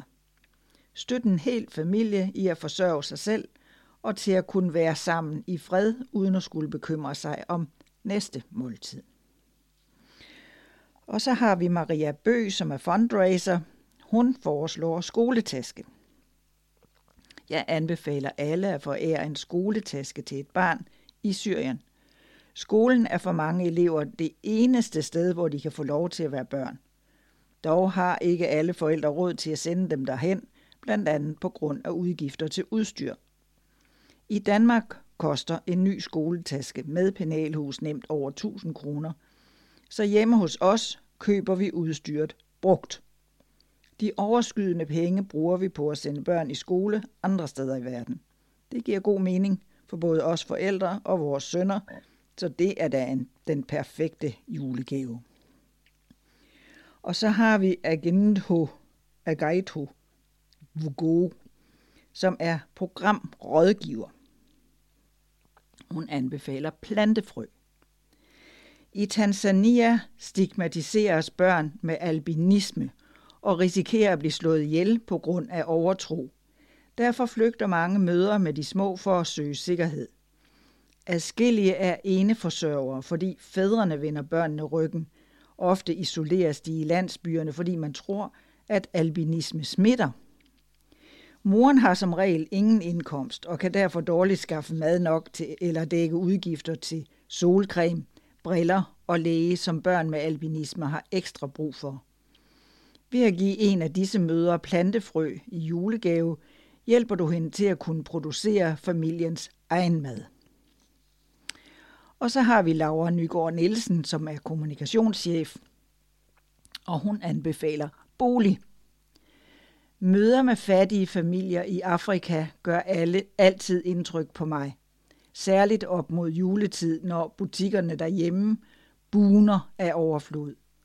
Jeg elsker julens hjemmehygge og samvær, men mange ude i verden har knap nok tag over hovedet eller mad i flygtningebosættelsen i Kyaka i Uganda lever tusindvis af flygtninge under hullede præsendinger uden beskyttelse mod vejr, overgreb, tyveri og dyr. Her bliver familiernes få fødevarer enten spist af skadedyr eller rådner i mangel af tørre rum. Derfor bygger Adra huse til de mest sårbare flygtninge, som mangler styrke til selv at komme på fode igen. Jeg anbefaler alle at investere lidt af julegavebudgettet i et hus til disse mennesker. Og så har vi Søren Tejlgaard, som er programrådgiver for landbrug og privat sektorarbejde. Og han foreslår klimahjælp. På vegne af befolkningen i Etiopiens Somali-region anbefaler jeg julegaven klimahjælp. Her har klimaforandringerne medført tørke og deraf underernæring blandt børnene trods det, at befolkningen selv er uden skyld i den globale opvarmning. Med en gave i form af rent vand, dyrefoder, veterinærmedicin og kontantbeløb til mad afhjælper giveren både et akut problem og støtter op om lokalsamfund på lang sigt. Overlever familiernes dyrehold sikres indtægtskilden. I mange danske familier værdsætter de voksne gaver, hvor der også er tænkt på andre end os selv. Klimahjælp er et bæredygtigt bud på en gave. Og så har vi det sidste forslag her, som er Freja Schurman Munksgaard, som er humanitær koordinator. Hun foreslår vinterhjælp. I Ukraine bliver det virkelig koldt om vinteren. Her er det essentielt at forberede sig på den mørke årstid. Efter krigens udbrud står ukrainerne mange steder uden elektricitet og adgang til andre energikilder, så de kan lave mad og holde varmen. Med julegaven Vinterhjælp hjælper du nogle af de mest sårbare krigsramte familier til at forblive varme i enten et midlertidigt husly eller i deres beskadigede boliger, der får udskiftet eller renoveret for eksempel kuldeisolerende vinduer. Du forsyner også udvalgte familier med for eksempel træbriketter, eludstyr, grej til madlavning og varme tæpper. Du kan også lytte til Adras podcast, der hedder Med Adra i felten. Rejs med Adra i felten sydpå og hør, hvordan hjælpearbejdet giver resultater. De første fire afsnit af rejsedagbogen foregår i Uganda. Find reportagen på www.adra.dk-podcast og på de fleste podcast-apps som Google, Apple eller Spotify. Side 22. 10 års jubilæum i Happy Hand i Aalborg. Der er nogle fine billeder der også fra. I anledning af jubilæet har vi stillet Lotte Rigter, som er på det første billede, der er øh, en af ildsjælene bag butikken, nogle spørgsmål. Lotte, fortæl lidt om, hvordan det startede. Happy Hand i Aalborg blev startet i 2013 af en flok ildsjæle, som havde lyst til at skabe et sted, hvor lokale folk i Aalborg ville nyde at komme, og hvor vi kunne vise dem lidt af Guds kærlighed samtidig med, at vi rejste penge til nødhjælp. Vi var kraftigt inspireret op i København, og hvorfra vi fik både praktisk hjælp og masser af moralsk støtte og rådgivning. Første gang vi hørte om konceptet i København var til årsmødet i maj 2013, og efter en studietur til København, en hektisk lokale leje, eller lokale jagt og en hård renoveringsproces lykkedes det også at åbne den 8. i 12. 2013. Hvordan er det gået gennem årene? Hvordan er opbakningen fra byens borgere? Det er faktisk gået rigtig godt. Byens borgere tog så godt imod både os og butikken. Ligesom i København fik vi hurtigt så stort et overskud, at omkostningerne til opstart af butikken var dækket, og vi kunne begynde at sende penge til nødhjælp. Kunderne begyndte også hurtigt at komme med tøj og ting. En gruppe af byens borgere, som også sætter pris på butikken, er de ensomme, som ofte, flere dagligt, kommer og nyder en kop te og kaffe i vores hyggehjørne og får en lille snak. Overraskende mange lægger også en lille seddel i vores forbøns kiste, når de ønsker forbøn for svære ting i deres liv. Og flere hundrede har taget en gratis bibel eller en anden af vores gratis kristne bøger. I bruger en del tid på projektet. Mener du, at det har været umagen værd? Det har bestemt været umagen værd. Det er så meningsfuldt at kunne rejse penge til at afhjælpe lidt af nøden i verden. Vi har kunnet give penge til Adras gode arbejde, men også til projekter i Dansk Børnefond, den Danske Hjælpefond, Heri Hospital, Honduras og flere andre. Vi har også støttet lokalt arbejde for hjemløse og psykisk sårbare mennesker i Aalborg. Personligt synes jeg, at det er det sjoveste missionsarbejde, jeg har været med til. Alle, der kommer ind i butikken, kan se, at det er en kristen butik, og derfor er det også meget lettere at tilbyde folk forbøn, en bog eller en snak om Gud, end noget andet sted, jeg har været. Vi kan også lade de særligt fattige få køkkengrej, tøj og sko gratis, eller meget billigt. Som for eksempel hjemløse og de ukrainske flygtninge. Så det er både umagen værd i forhold til, hvad pengene kan udrette, og også at vi lokalt kan være et sted, der hjælper folk både fysisk og åndeligt. Kan du nævne et par eksempler på, hvordan Happy Hand Aalborg har været med til at gøre en forskel? I sidste uge fik vi en henvendelse fra Parasollen, eller det er så KFUM's sociale arbejde, om en af deres brugere, der havde haft brand i sin lejlighed og mistet alt. Vi kunne hjælpe med køkkenting, nogle små møbler og et par sæt nyt tøj og sko. Han, som havde fået det, kom ned i butikken og sagde, tak, Gud har velsignet mig igennem jer. Og det er jo det, vi gerne vil, at Gud skal kunne velsigne mennesker, også igennem os. Side 23 er fine billeder fra Ringsted Privatskole. Et skoleår er godt i gang. Nogle ting går igen fra år til år. I sensommeren havde vi en tur til Zoo i København. Det er en dag, hvor hele skolen tager afsted, store som små. Men én ting er ens for alle, de hygger sig. Det er en herlig dag, hvor sammenholdet bliver styrket og nye bekendtskaber bliver indgået. Af andre ting, der går igen, kan jeg nævne terminsprøver. Det er skriftlige prøver, hvor 8. og 9. klasse får mulighed for at vise, hvad de har lært, og samtidig får de eksamenstræning, som kan hjælpe dem, når det virkelig gælder. Sidste år beskrev jeg her i Adventnyt, hvordan vi samler penge ind til hjælpeaktion. Vi har også et andet projekt kørende, som faktisk har kørt i mange år. Vi spiser kage. Så langt er de fleste vel nok med, men vi gør det ikke for sjov. Hver uge fra september til april bager klasserne på skift kage, som bliver solgt. Og for de penge, der kommer ind, betaler vi for skolegangen for et barn igennem Dansk Børnefond. Vi synes, eleverne skal lære, at man godt kan hjælpe andre, og de synes faktisk, at det er en dejlig måde at hjælpe på. Når vi nærmer os december måned, og det er jo nu, så har vi en julekom sammen for klasserne fra 0. til 5. klasse. Her samles vi og synger et par julesange. Nogle af eleverne synger for os, andre af eleverne har lavet et krybespil. Det er en fin anledning til at samle både børn og forældre i kirken. Det er altid hyggeligt. Vi har mange børn på skolen i forhold til udendørsarealet. Mange børn giver et stort slid. Vi har i efterårsferien fået lavet en ny boldbane med gummibelægning, da den gamle bane var slidt helt op. Vi har også et areal langs Vibevej, som vi er i gang med at få hegnet ind i håb om, at det kan holde bolde inde på vores grund og ikke ude på vejen. Det skal være trygt for både elever og trafikanterne. Så det var lidt om, hvad der sker på skolen i Ringsted. Rigtig glædelig jul. Og det er skrevet af Glenn Sandbæk, som er skoleleder på Ringsted Privatskole. Side 24. Glæden er svær at beskrive. Aha og Adra hjælpes ad med at dele tøj ud til mennesker i den allerstørste nød i Serbien. Der er fine billeder om det.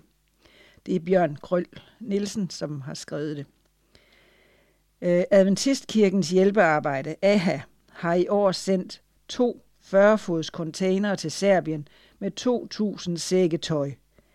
Lageret hos Adra og Adventistkirken i Beograd var helt tømt, så de to vognladninger var i høj grad velkomne.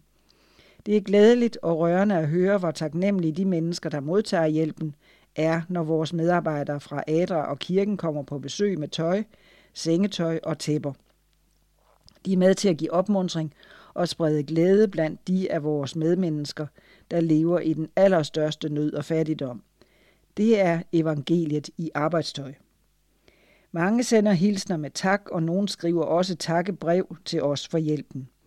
Der er mange mennesker i Serbien, der lever under fattigdomsgrænsen, og flere bor under meget kummerlige og direkte sundhedstruende forhold. Og staten har ikke ressourcer nok til at hjælpe alle. Adra og Adventistkirken samarbejder med de lokale myndigheder, der sætter stor pris på hjælpen og sikrer, at det er de allerdårligst stillede, der bliver hjulpet. Og så er der en hilsen fra to af vores medarbejdere, der besøgte Roma-bosættelsen i landsbyen Dolovo. Kære venner, jeg vil gerne takke jer for jeres uselviske indsats for at hjælpe mennesker i nød. Denne gang tog vi størstedelen af hjælpen til Roma-bosættelsen i vores landsby Dolovo, som er ret stor, så behovene er store. Det er svært at beskrive, hvor stor glæde og taknemmelighed vi blev mødt med. Da vi kørte til en familie for at hjælpe dem, strømmede der en masse kvinder og børn ud af de nærliggende huse og bad os om at hjælpe dem også. Vi delte med glæde ud til dem, og de tog endnu gladere imod tøjet og bar det til deres ydmyge hjem. Det der er billeder af de mennesker, som var taget ud for, vi var taget ud for at hjælpe, og der er mange flere, der skal have hjælp. Må Gud hjælpe til, at arbejdet kan fortsætte, og at vi sammen kan fortsætte med at hjælpe mennesker i nød. Mange hilsner fra Snisana og Aurel. Og der er igen billederne. Og en dejlig opmuntrende hilsen fra menigheden i Rakovica i Serbien. Siden marts i år er en familie kommet i vores kirke i Rakovica. Faren Muhammed var en hengiven muslim, der nedkært studerede Koranen, men lige siden Jesus åbenbarede sig for ham i en drøm, har han accepteret Kristus som frelseren, og nu studerer vi Bibelen med ham og familien. De kommer nu trofast i vores kirke, og børnene elsker at synge, så børnesabberskolen har fået et stort løft. Vi glæder os især, fordi vi i lang tid har bedt om, at Herren vil sende os mindst en eller to familier med børn, og nu har vi fået mange vidunderlige børn. Men familien lever meget fattigt. Mohammed har, siden han blev smittet med corona, haft hjerteproblemer og kan ikke arbejde så meget som før, så vi har også haft mulighed for at hjælpe dem med tøj og andre fornødenheder. Både vinter- og sommertøj, sengetøj og tæpper fra AHA.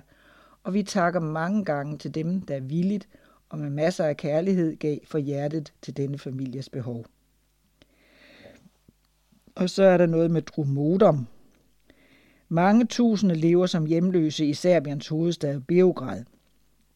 Deres sundhed og deres mulighed for at leve et værdigt liv er tæt på nul. For at hjælpe dem har Adra indrettet et, en bus med bruser, vaskemaskine, køkken og samtalerum. Og mange hjemløse bliver dagligt hjulpet med mad, brusebad og rent tøj. De kan også få lægehjælp, psykologhjælp og hjælp til at blive integreret i samfundet igen.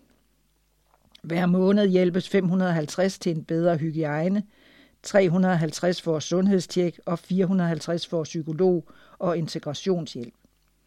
Adra og AHA arbejder sammen, og især joggingtøj er populært. Ordet dromodum er sammensat af to ord. Drum betyder vejen, og dom betyder hjem. Bussen er på den måde en midlertidigt stop for de hjemløse på deres vej til at finde et hjem. Det er blot nogle få af de mange, der med stor glæde modtager det tøj, vi sender til Serbien her fra vores tre laver i Danmark. Som de fleste sikkert har hørt, har der været nogle uroligheder i Serbien, men det har ikke umiddelbart påvirket det arbejde, der bliver gjort med uddelingen af tøj. Vi ønsker vores venner i Serbien Guds velsignelse med den, det lys, de er med til at sprede blandt folk, der har svært ved at skaffe selv de mest basale ting til livets ophold. Og en stor tak til alle jer, der er med til at støtte AHAs arbejde både praktisk og med at donere tøj, sengetøj og tæpper til vores lavere. Side 26. Det er Vejlefjordsiderne. Og der er et øj, meget flot billede af en pige, som er ude og ride. Ja, jeg ved ikke rigtigt, om hun rider på en hest, men øh, nu skal vi høre lidt om hende. Martin Schmidt har skrevet en Danmarksmester i 1. G. Vejlefjord Gymnasium fejrede med stil deres nye junior Danmarksmester i voltigering. Den talentfulde og atletiske første G-elev Vilma Barden Askbo og hvilken måde at fejre Danmarksmesterskabet på i skolens egen flotte ridehal. Vilma viste sit akrobatiske vinderprogram for skolens elever og ansatte. På ryggen af Kriskus, øh, Vilmas træningshest, kombinerede hun elegance og akrobatik og mod i en fantastisk opvisning og viste, at dag- og kostgymnasiet ved Vejlefjords vandkant ikke kun handler om boglige færdigheder, men at man også derudover kan komme langt med en passion for akrobatik på ryggen af en galopperende hest. Vilma bragte gys og smil til skolen. Tillykke til Vilma og til Vejlefjord Gymnasium for at have en junior Danmarks mester. Og så har Holger Daggaard skrevet eh, om en lovsangskoncert. Vejlefjordskolen, Vejlefjordkirken og Sabus i fællesskab inviteret til lovsangskoncert den 28. september i Vejlefjordkirken med Arvid Asmussen og hans band. Arvid Asmussen er sangskriver, musiker, forfatter og præst i Silkeborg Oasekirke. Siden 2010 har han udgivet moderne salmer og lovsange, og er blandt andet kendt for Vi vil give dig det bedste vi har, Ud af mørket, og Jeg vil ikke glemme dig. Arvid og hans band har spillet mere end 200 lovsangskoncerter over hele landet og følges hver måned af ca. 7.000 lyttere på Spotify, foruden andre streamingtjenester. Det blev en mindeværdig lovsangsaften, hvor kirken var fyldt til sidste plads. For uden skolens elever kom folk fra mange steder, og det var dermed en anledning for mange til at se Vejlefjord skolens smukke omgivelser. Arvid og hans band synger udelukkende på dansk med tekster, der klart fortæller tilhørende om troen på Guds nåde og Jesu kærlighed. Man er som tilhører ikke i tvivl om, at de brænder for den kristne tro. Arvid skriver selv, Katedral, det er hans nyeste album, handler om Guds nærvær, ikke kun i kirken, men i skaberværket og i naturen rundt omkring os, der er den egentlige store katedral. Her kan vi opdage Gud, øh, være sammen med ham og høre ham tale til os. De fleste danskere kan komme i kontakt med følelsen af at være en del af noget større, når de er i naturen, uanset deres forhold til kirken. Lad os bede for alle dem, der var til stede til koncerten, ikke mindst de mange, der ikke er troende kristne. Forhåbentlig har de fået et indtryk af Guds kærlighed, som de ikke glemmer. Og så er det Vejlefjord redder verden et liv ad gangen. Og der er også fine billeder her. Hjælpeaktionen er en årlig begivenhed, vi ser frem til på Vejlefjordskolen. Det er vigtigt for os, at alle vores elever, både små og store, lærer, at det nytter at hjælpe. Kriserne står i kø i verden. Krig, uro og naturkatastrofer sætter folkemængder i bevægelse og skaber flygtningestrømme ind over fremmede grænser. Det er Kai Flinker, der har skrevet det. Uddannelse handler om også om at tage ansvar. Det er vigtigt, at vi som borgere i et roligt og forholdsvis sikkert hjørne af verden tager et ansvar for os for at hjælpe mennesker i nød. Det er en vigtig del af dannelsen og et fundament i vores kristne værdisæt, at vi som skole også melder os ind i det ansvar. Kreativiteten er stor. Derfor er det også fantastisk at se, at rigtig mange af vores elever engagerer sig i vores indsamlingsaktiviteter. Jeg nævner i flæng nogle af de initiativer, eleverne selv eller elever i samarbejde med deres forældre og skolens lærere tog. Et flere grupper lavede kage, kakao, popcorn og andre spiselige ting, som blev solgt i frikvartererne. 2. Der blev også produceret perlearmbånd, gavetasker, nøgleringe, postkort øh, kort og andre salgbare gaveartikler. 3. Nogle lavede arbejde, for eksempel havearbejde, luftede hunde, støvsugede biler, som de fik penge for. 4. En klasse inviterede til koncert, hvor adgangsbilletterne blev solgt til fordel for ædre. 5.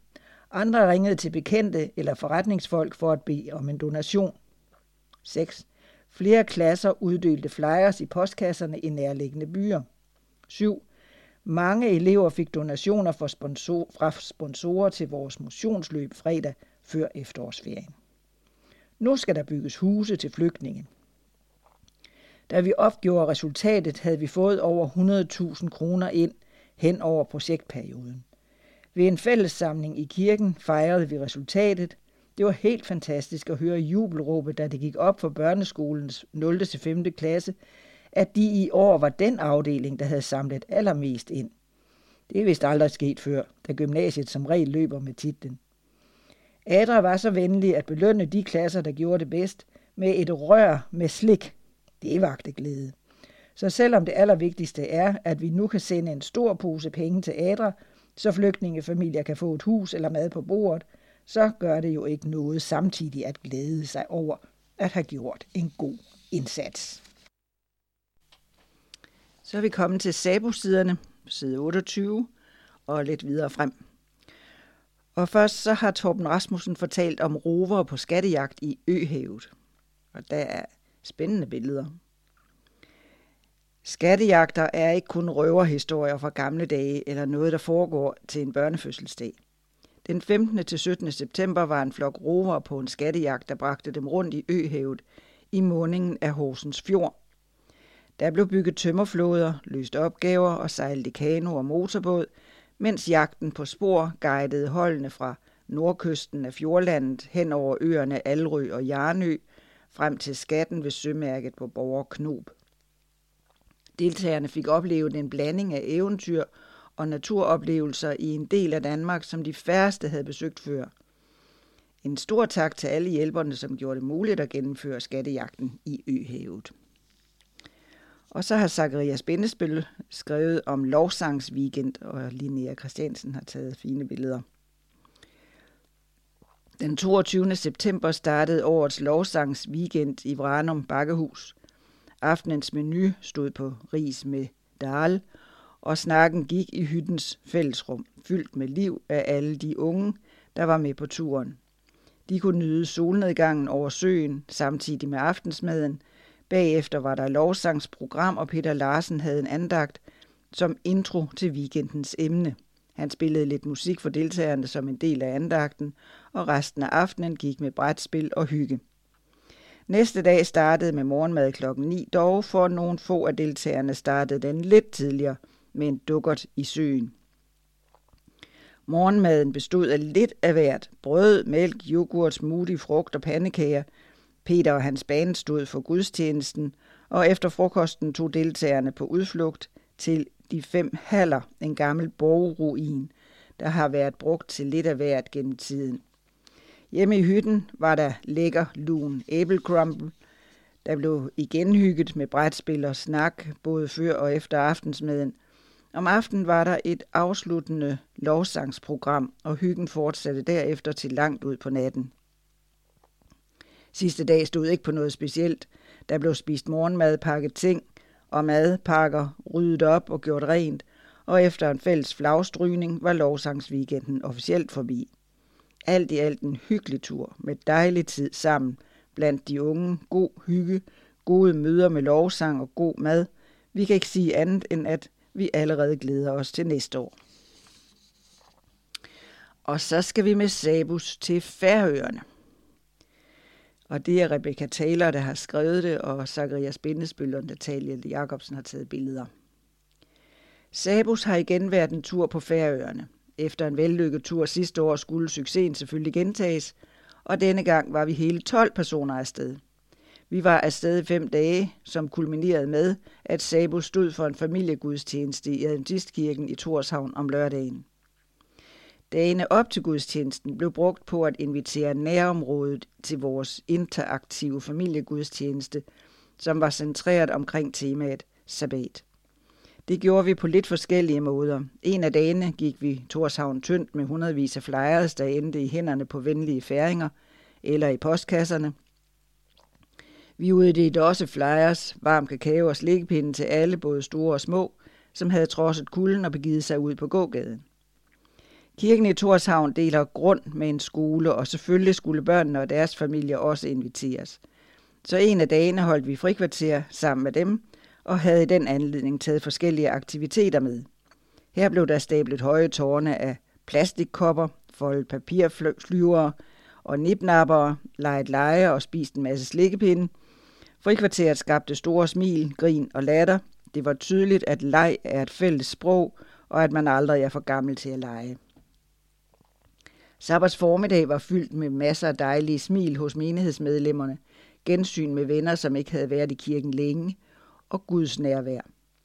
Gennem forskellige elementer i gudstjenesten, både vidnesbyrd, musik og diverse kreative og interaktive øh, aktiviteter, blev rummet fyldt med sabbats hvile, og vi blev mindet om, hvor vidunderlig en gave Gud har givet os, nemlig sabbaten. Indimellem at vi var ude og skabe kontakt og relationer til mennesker i og omkring Torshavn, var der selvfølgelig også tid til at udforske Færøernes smukke natur, der viste sig fra sin bedste side med solskin og minimale mængder regn. At opleve Færøernes vilde og utæmmede natur var en kæmpe oplevelse for os alle og en overvældende påmindelse om Guds enorme skaberværk.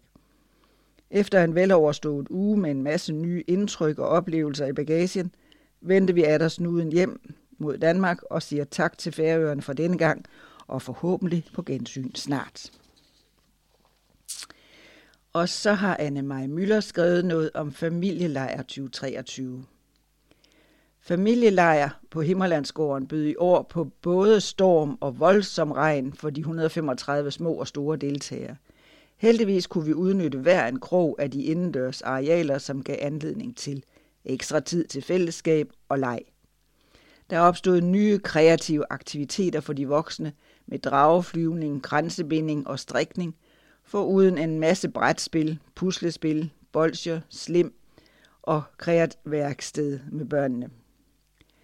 Familielejr er ekstra tid til samvær i familien, men det var også morgen- og aftenandagter, møder for de voksne med Harald Gisberg Brecht øh, sangprogram og gudstjeneste. Næste familielejr er den 16. til 20. oktober 2024. Og der er en masse dejlige billeder her. Men du kan se flere billeder på Sabus Instagram under højdepunkter familielejr 23 eller på Facebook. Og så har Dorte Tyrgod Svendsen skrevet Inspiration og ledertræning – kan jeg bidrage med noget til åndeligt lederskab? Hvordan tænker jeg åndelighed ind i mit daglige virke som leder i Sabus? På ledertræningsweekenden var ledernes åndelighed i centrum. Og igennem egen erfaring fik vi fyldt på af åndelig inspiration, så vi har mere at dele ud af, når vi kommer hjem til vores lokalforeninger. Og selvom åndelighed kan virke abstrakt, så gik vi alle sammen hjem med en plan for et helt konkret projekt, som kan sættes i gang lige med det samme. Det næste emne i rækken af lederinspiration er tryghed og trivsel, som vi sætter fokus på ved næste års inspirations- og ledertræning. Og så er der en hel side med annoncer til de kommende arrangementer.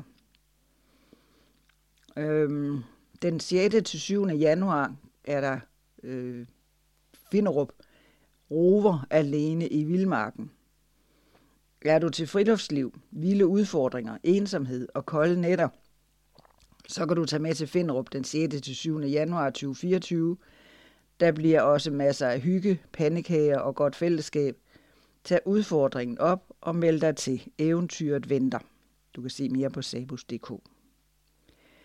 Og du kan også hjælpe en familie med at få råd til et Sabus-medlemskab. Vi søger sponsorer, som vil støtte børn og familier, som har svært ved at få økonomien til at hænge sammen. Og beløbene er så små som 7500 kroner. Kontakt Heidi Axelsen inden den 31. december på øh, heidi 1990 gmail.com og fortæl, hvad du vil give. Og så skal du finde dine næste oplevelser. Ellers der er parweekend den 19. til 21. januar 2024. Nu og altid. Der er sommercamp 2024, planlægningsdag den 28. februar. Teencamp 2024, planlægningsweekenden 2. til 4. februar. Og igen arbejdslejr på Finderup den 2. til 4. februar. Og så er der online planlægningsmøde til børnenes årsmøde den 17. januar og international football tournament Vejlefjordskolen den 1. til 3. marts 2024. Fællesskab med mening. Side 32 det er seniorsiderne. og her er den første fred i verden forudsætter fred i hjertet. Det er Walter Hartmann, som er redaktør for seniorsiderne i Advent Nyt. I de kommende uger vil evangelisten Lukas blive citeret om og om igen. Hans beretning om Jesu fødsel, det såkaldte juleevangelium, hører i den grad til december måneds tankegods, at vi på trods af ufreden i Ukraine, kampen i Gazastriben, våger at håbe på sandheden i englenes over 2000 år gamle budskab. Vi hylder Gud i den højeste himmel. Han kommer med fred til mennesker på jorden til dem, som har, han har udvalgt. Fra Bibelen 2020. Eller hvis du foretrækker den autoriserede udgave, fred til mennesker med Guds velbehag. Drømmen om fred har fulgt mennesker gennem hele verdenshistorien. Alligevel kan det være svært at udtrykke, hvad vi egentlig mener, andet end at det er det modsatte af krig. Hvad betyder fred, og hvordan sikrer vi den? Politikens bibelleksikon forklarer, at det oprindeligt står som et omfattende udtryk for lykke, trivsel og tryghed på alle områder, nærmest det at være i harmoni med sin plads i livet. Det kan gælde både den enkelte og folket. På den baggrund er det interessant at bemærke, at Bibelselskabet i et nyligt nyhedsbrev gør opmærksom på, at i Israel og Palæstina udgør det kristne samfund kun 2% af befolkningen. Og man citerer kirkelederen Rafik Nara for at sige, at det er måske nok Bibelens land, men de færreste kender Bibelen. Altså kan man ikke forvente, at de israelske ledere søger at male en fredelig sameksistens, men snarere at bekæmpe den interne modstand. Nu er fremtiden truet. Alt for mange synes at mene, at vejen til fred går gennem krig. Men krig betyder altid fravær af fred. I snæver betydning er fred fravær af krig mellem stater, men det er den brede betydning både af fravær af direkte og af struktureret vold mellem mennesker. Man kan måske endda gå så langt som at bruge udtrykket fred om en tilstand af social retfærdighed og personlig harmoni. Fredshåbet er altså diffust, men slipper vi det, har vi tabt troen på menneskeheden. Den bibelske opfordring til os lyder derfor, Glæd jer altid i Herren, jeg siger er der, glæd jer. Lad jeres mildhed blive kendt af alle mennesker. Herren er nær. Vær ikke bekymret for noget, men bring i alle forhold jeres ønsker frem for Gud i bøn og påkaldelse med tak. Og Guds fred, som overgår alt forstand, vil bevare jeres hjerter og tanker i Kristus Jesus. I øvrigt, brødre, alt hvad der er sandt, hvad der er ædelt, hvad der er ret, hvad der er rent, hvad der er værd at elske, hvad der er værd at tale godt om, kort sagt det gode og det rosværdige, det skal I lægge jer på sinde. Hvad I har lært og taget imod og hørt og set hos mig, det skal I gøre, og fredens Gud vil være med jer. Jeg trives bedst med fred. De færreste af os kan klare os uden, og her tilbydes vi Guds freden, den der overgår al forstand. Den tilbydes os med barnet i krybben. Han har udvalgt os til at bære freden med os. Lykkeligst den, som har fred med sig selv, fred med sin Gud og fred med sin næste. Går det i verden så op eller ned, han har af lykken dog fundet det bedste. Og så er der fokus på seniorernes verden. En aktiv senior, der vidner gennem sine specialdesignede t-shirts. På trods af sine 92 år har en lokal adventist i England fundet ud af at dele sin kristne tro gennem sentenser på specialdesignede t-shirts. Han har været medlem af Adventistkirken gennem det meste af sit liv, men følte sig først for nylig inspireret af Helligånden til at drive mission på denne måde. Han begyndte med en enkelt t-shirt, men udvidede hurtigt sin kollektion til bluser med forskellige bibeltekster. Schmidt, som er mandens navn, får på denne måde kontakt med mange af de mennesker, han møder på gaden. Selvom han er gammel, håber han at kunne gøre en forskel for sine medmennesker i mange år endnu. Ser et fint billede af en af hans bluser. Hvornår er man gammel nok? Det er indremission.dk, øh, der har skrevet om det. En undersøgelse viser, at det er svært at få de yngre seniorer med til senioraktiviteter. Det gælder også i Indre Mission, Evangelisk Alliance har undersøgt, hvordan coronanedlukningerne har påvirket de kirkelige aktiviteter i folkekirkelige missionsbevægelser og i frikirker. Flere end 200 menigheder og foreninger har medvirket i undersøgelsen, som blandt andet viser, at de ældre har haft vanskeligst ved at finde tilbage til de kirkelige fællesskaber efter nedlukningerne. Bjarne Hvidberg, der er seniorkoordinator i Indre Mission, konstaterer, at tilbagemeldingerne fra IM fylder meget i undersøgelsen – Dens konklusion om de ældre kommer ikke bag på ham. Undersøgelsen bekræfter mit billede af, hvordan det står til i seniorarbejdet i Indre Mission.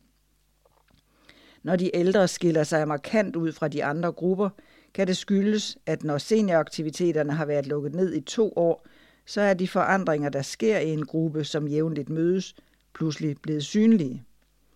Udfordringen er et generationsskifte. De yngre seniorer oplever, at der er brug for dem i det store mødefællesskab, som de i forvejen er en del af. Og så er det meget sværere at tage springet over i senioraktiviteterne. I seniorarbejdet står vi over for en kæmpe udfordring med et generationsskifte, så nye seniorer kan se sig selv i senioraktiviteterne. Det gælder i lokalt arbejde såvel som i seniorcamping, lejre og rejser – der er to strenge, der skal spilles på. Det struktur og indhold og det kommunikation, slutter Bjarne Hvidberg. Og ældrelov fremsættes til februar. Det er fra Danske Seniorers nyhedsbrev nummer 3, 10, 2023. Den længe ventede ældrelov forventes fremsat til februar. Det fremgår af regeringens lovkatalog, der er offentliggjort i forbindelse med åbningen af Folketinget. Det er bedre, at det bliver gjort rigtigt, end at det bliver gjort hurtigt. Det har hele tiden været vores holdning, siger direktør for Danske Seniorer, Katrine Lester, om den kommende ældrelov. Rigtigt i den forbindelse betyder i Danske Seniorer ikke en smal lov om ældrepleje, men i stedet en samlet lovgivning om kommunal sundhed, omsorg og pleje. Der bør ikke være et alderskriterium, for yngre mennesker kan også få brug for hjemmepleje, hjemmesygepleje, hjemmehjælp eller hjemme, hjælpemidler. Det dur ikke, at kommunerne skal administrere forskellig lovgivning, alt efter om en borger med demens er 64 eller 74 år gammel. Samtidig er ordet ældrelov en stigmatisering af alle ældre. Det er under hvert femte senior over folkepensionsalderen, der får hjemmehjælp eller bor på plejehjem. Langt de fleste klarer jo sig selv og vil helst gøre det, siger Katrine Lister.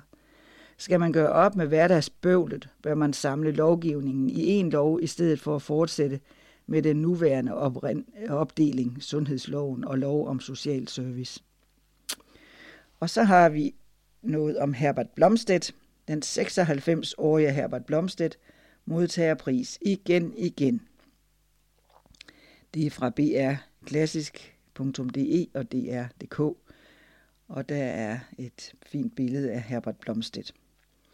I en alder af 96 er han den ældste internationalt udøvende dirigent, og hans hengivenhed til klassisk musik er utrættelig. Den svenske dirigent Herbert Blomstedt modtager årets Opus Classic for sit livsværk.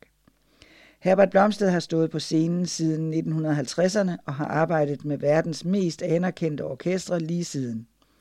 Selv i dag udstråler han en energi ved hver forestilling, der fremkalder sin helt egen magi for musikstykkerne, ifølge arrangørerne. Gennem sine fortolkninger af værker af Beethoven, Brahms og Bruckner er Blomstedt gennem årene blevet en af de mest respekterede dirigenter. Den bekendende kristne er ikke kun optaget af selve musikken, men også af at dyrke internationale kulturelle relationer.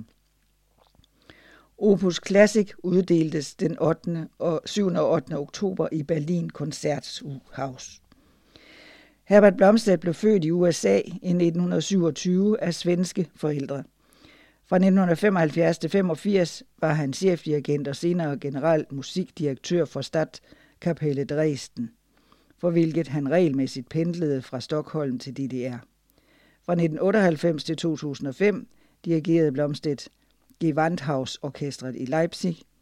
Begge ensembler udnævnte ham senere til æresdirigent, ligesom San Francisco Symfoni, Bramberg Symfoni, Viennas Philharmonic og mange andre orkester, blandt andet Danmarks Radios Symfoniorkester, som han netop dirigerede ved en koncert i november. Der er et kærlighedsforhold mellem Herbert Blomstedt og DR Symfoniorkestret, skrev pressen efter Blomstedts forrige koncert. Ingen dirigent kan matche hans musikalske erfaring. I november vendte han tilbage med to udødelige mesterværker og den lysende svejsiske klaversolist Francesco Pimontesi. Selv siger Blomstedt, jeg har stadig meget at gøre. Herbert Blomstedt har stået på scenen som dirigent i over 70 år, og han tænker ikke på at holde op. Og så er der en stor annonce. Glæd dig til sommerens gensyn på Severin med dejligt udsyn ud over Lillebælt. Skandinaviske adventistseniorer mødes igen på Severin. Sæt allerede nu kryds ved den 23. til 28. juli 2024. Prisen per deltager er 4.700 for enkeltværelse og 4.200 for dobbeltværelse.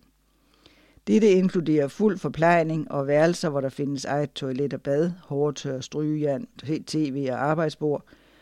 Reserver plads snarest ved at kontakte Elisabeth Jalving på telefon 30 62 79 99 eller mail elsebeth med th jalving gmail.com og samtidig indbetale depositum på 500 kroner til Seniorforeningens konto, registreringsnummer 1551 690 21 54. Af programmet kan nævnes daglig inspiration ved Roger Robertson, Norge, meget god sang og musik, spændende gruppeaktiviteter, en udflugtsdag til det smilende Fyn og naturligvis god tid til at genopfriske og forny sociale relationer. Seniorforeningen ønsker alle læsere af disse sider en rigtig glædelig december og et velsignet nytår 2024. Side 36. orientering fra LGBT plus arbejdsgruppen om nogle af de tiltag, der foregår for at styrke en bedre samtale på dette område. Orienteringen er skrevet af Paul Birk Petersen, som er medlem af arbejdsgruppen. Anne-Marie Møller er formand, og gruppen kan kontaktes på kontakt.lgbt og den hedder Fokus på menneskers seksualitet. Den vestlige verden har oplevet en usædvanlig hurtig og drastisk ændring i opfattelsen af menneskelig seksualitet. Som konservative kristne og som adventister sætter det os til stadighed over for nye udfordringer. Hvordan kan vi bedst forstå og kommunikere Bibelens undervisning på dette område?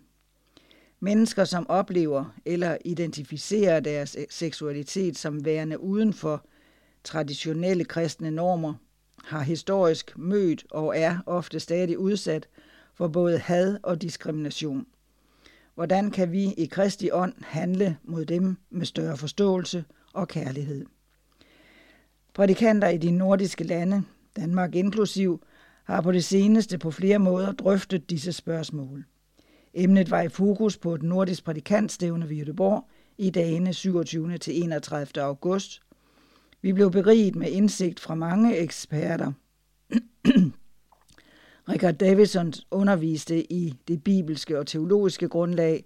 Torben Berglund, Helge Jønsson og Karen Holford belyste LGBTQ plus spørgsmål ud fra biologiske, psykologiske og pastorale perspektiver, og både i plenum og i mindre grupper overvejede vi, hvordan vi bedst møder de utroligt komplekse udfordringer. I Danmark har prædikanterne fulgt op på dette med sammen at læse og drøfte en bog af Bill Henson, Guiding Families of LGBTQ plus Loved Ones. Den er skrevet fra et konservativt bibels synspunkt med praktiske overvejelser for den pastor, som i sit virke står over for familier med et LGBTQ plus medlem. Bogens fokus er forståelse og praktisk pastoral omsorg, men det bibelske udgangspunkt ligger adventisterne nær. Adventistkirkens standpunkt. Vi har alle brug for at få større forståelse og kærlighed i vores møde med andre mennesker, holdninger og livspraksis. Adventistkirkens lære om seksualitet har dog ikke flyttet sig fra sit grundlag, Gud skabte menneske til at leve i seksuelt samliv mellem en mand og en kvinde – hvor troskab i et livslangt forhold er idealet. Således åbenbares det for os i skabelsesberetningen i første Mosebog 1 og 2, og dette grundlag bekræftes af både Jesu ord i Matthæus 19, 3-6 og apostlen Paulus' undervisning i 1. Korinther 6, 16-17. Behov for kærlighed og forståelse. Desværre lever vi i en verden, hvor situationen er forskellig fra Edens have – vi er på alle områder i livet kommet langt fra Guds ideal, både som enkeltpersoner og som menneskeligt samfund. Guds udfordring til os er at møde mennesker med kærlighed og forståelse, hvor de er, og så langt det er muligt hjælpe dem på vejen tilbage til Guds oprindelige plan for menneskers tilværelse. Og i den vandring går vi sammen, fordi vi alle er syndere med behov for Jesu nåde og Helligåndens kraft og hjælp til at leve, som Gud ønsker det. Side 37. I det I døber dem i faderens, søndens og helligåndens navn. Der er flere dåb her. Der er et dejligt billede fra København. Mariana, Sofia og Hanna. Sabbaten den 9. september blev Mariana, Sofia og Hanna døbt af pastor Viktor Korosko. De er alle flygtninge fra Ukraine i vores menighed, har vi oplevet et lille fællesskab, hvor ukrainere holder sabberskole og gudstjeneste hver sabbat. Og Victor har studeret med moren og hendes to døtre i løbet af foråret og sommeren. De tre har valgt at blive medlemmer i Adventistkirken København, og vi ønsker dem Guds rige velsignelse i tiden, som kommer, Per Ejl Struksnes. Og så har Per Ejl Struksnes igen skrevet om Mikkel, Mikkel Mann dukkede op i vores kirke en sabbat i begyndelsen af januar. Siden dengang har han været fast inventar i vores menighed og har deltaget i næsten alle vores aktiviteter. Mikkel har været på en lang åndelig rejse og har endelig fundet hjem. Til vores offentlige mødeserie i foråret ytrede han ønsker om at blive døbt og at tilslutte sig syvendags Adventistkirken. Gennem bibelstudier er han blevet bekræftet i, at han ønsker at give sit liv til Jesus. Vores nye præst, Alex Galindo, fik glæden af at døbe Mikkel i Øresund den 23. september. Vi glæder os over at have Mikkel blandt os.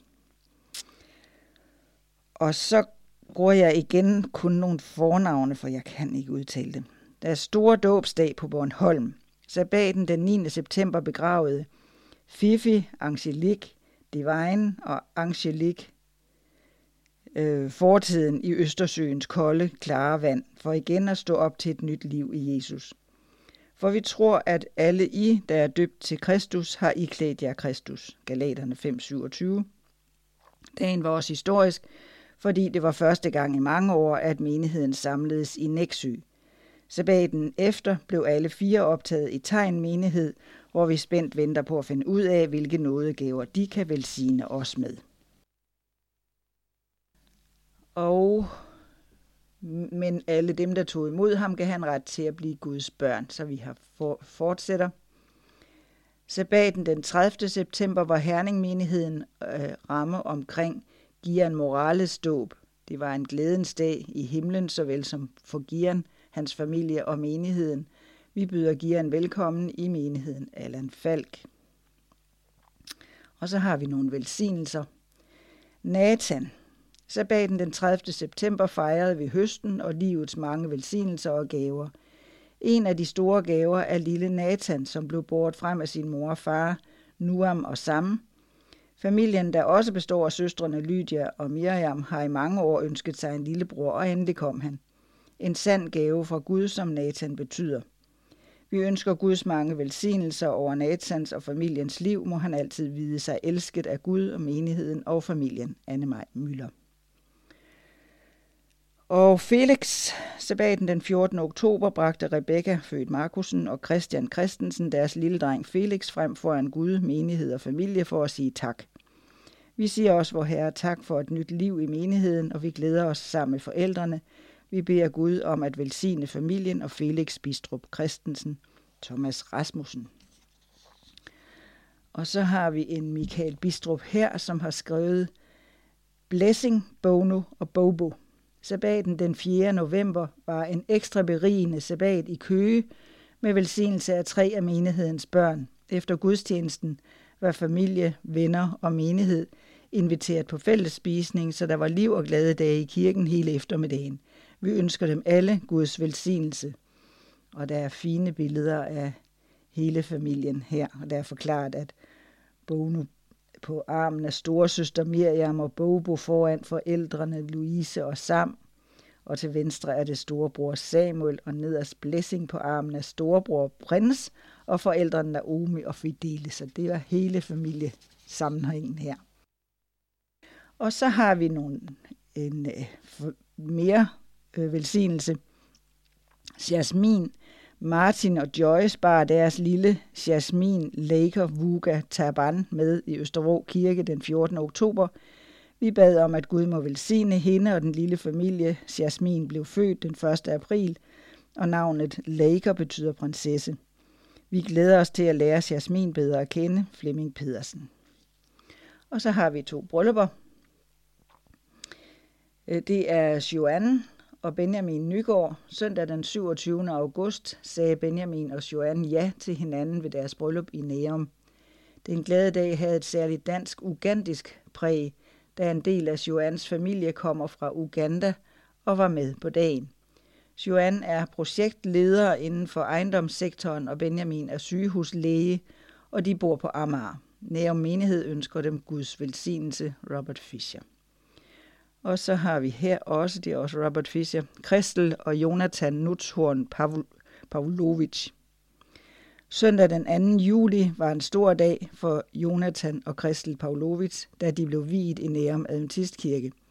Omgivet af familie og venner, både fra Danmark og blandt andet Serbien, udtrykte de deres ja til hinanden. Jonathan arbejder som Akutar og Kristel er sygeplejerske. Nære menighed ønsker dem Guds velsignelse. Robert Fischer. Så har vi nogle runde fødselsdage. I januar måned. Kai O. Jensen i Haslev fylder 90 den 3. i første. Jytte Jørgensen i Farum 90 den 23. i første. Annelise Lund i Jerslev 85 den 8. i første. Else Marie Bæk Ishøj 85 den 25. i første. Birgit Sledermann i Aarup 80 år den anden i første. Elisabeth Vibeke Jalving Jyllinge 80 år den tredje i første. Mia Gelert i Ballerum 75 år den 6. i første. Dorit Bashir København 70 år den 5. i første. Egil Fredheim Faxe Ladeplads 70 år den 7. i første. Bjørn Johansen i Allerød 70 år den 14. i første. Marianne Kohl, Canada 70 år den 15. i første. Leila Andersen, Julesminde 70 år den 21. i første.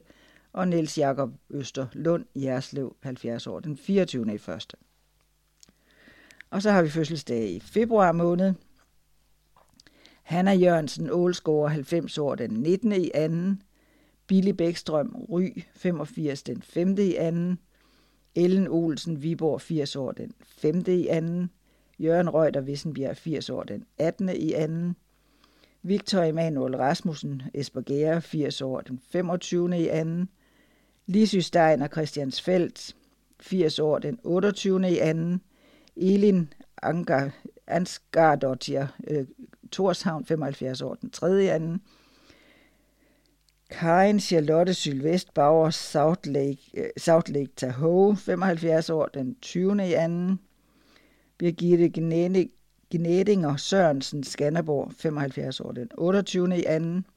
Lykke Marianne Lund Jerslev øh, 70 år den 2. i anden. Lilian Vittorf Ægtved 70 år den 4. i anden. Kari Busk Græsted 70 år den 4. i anden. Kai Erik Andersen i Jørgen, 70 år den 9. i anden, og Alice Tananen i Oslo, 70 år den 17. i anden. Side 40. Personen skal lyde, og de døde skal opstå. Det er dødsannoncer.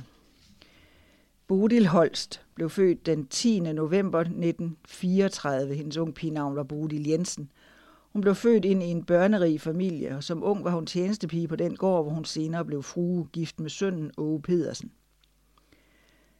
Begge Bodils forældre var adventister, hvilket hun også selv valgte at blive, ligesom flere af hendes søskende. Hun var medlem af Østervrå menighed. Bodil var arbejdsom og arbejdede med sin mand på gården, både i marken og derhjemme. Sammen fik de børnene Finn, Gert og Helle, og senere efter Åges død blev Bodil gift med Bent Holst, som havde to voksne børn, Mette og Lars. Det bragte hende med tiden i alt ni børnebørn og otte oldebørn. Bodil var et samlingspunkt for familien. Hun var en fantastisk mor, svigermor, bedstemor og oldemor. Bodil var et kreativt menneske. Hun var blandt andet god til at male. Hun har sat sig dybe spor blandt de mennesker, som kendte hende. Bodil sov ind kort før midnat den 22. august 2023. Æret være Bodil Holsts minde, Flemming Petersen. Og så har vi Gunnar Reinhardt Møller. Gunnar blev født i Tranget den 11. december 1928 hos Magda og Kristen Møller. Her voksede han op i et adventisthjem. Han fik en almindelig skolegang. Han ønskede at få en uddannelse.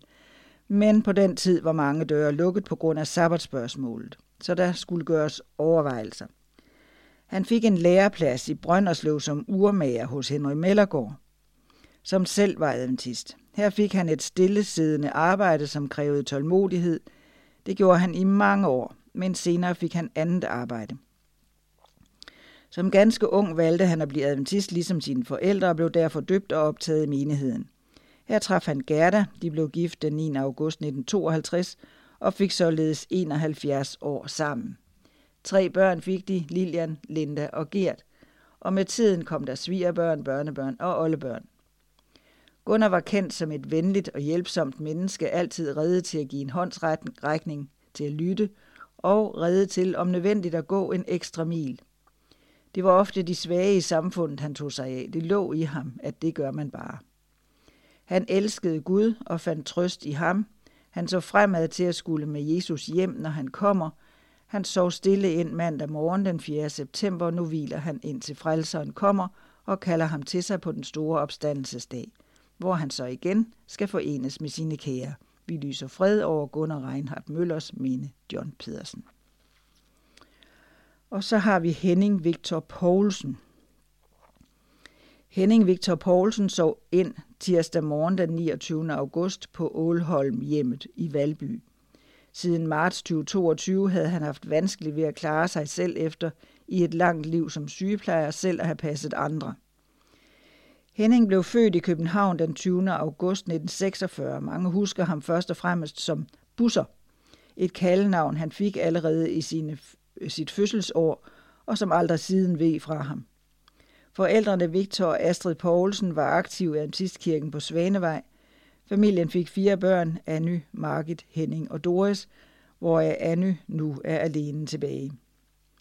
Henning blev den 27. maj 1966 døbt af pastor Jens Madsen på Svanevej, som i mange år var Hennings åndelige hjem, indtil de to københavnske menigheder blev forenet på Suomisvej.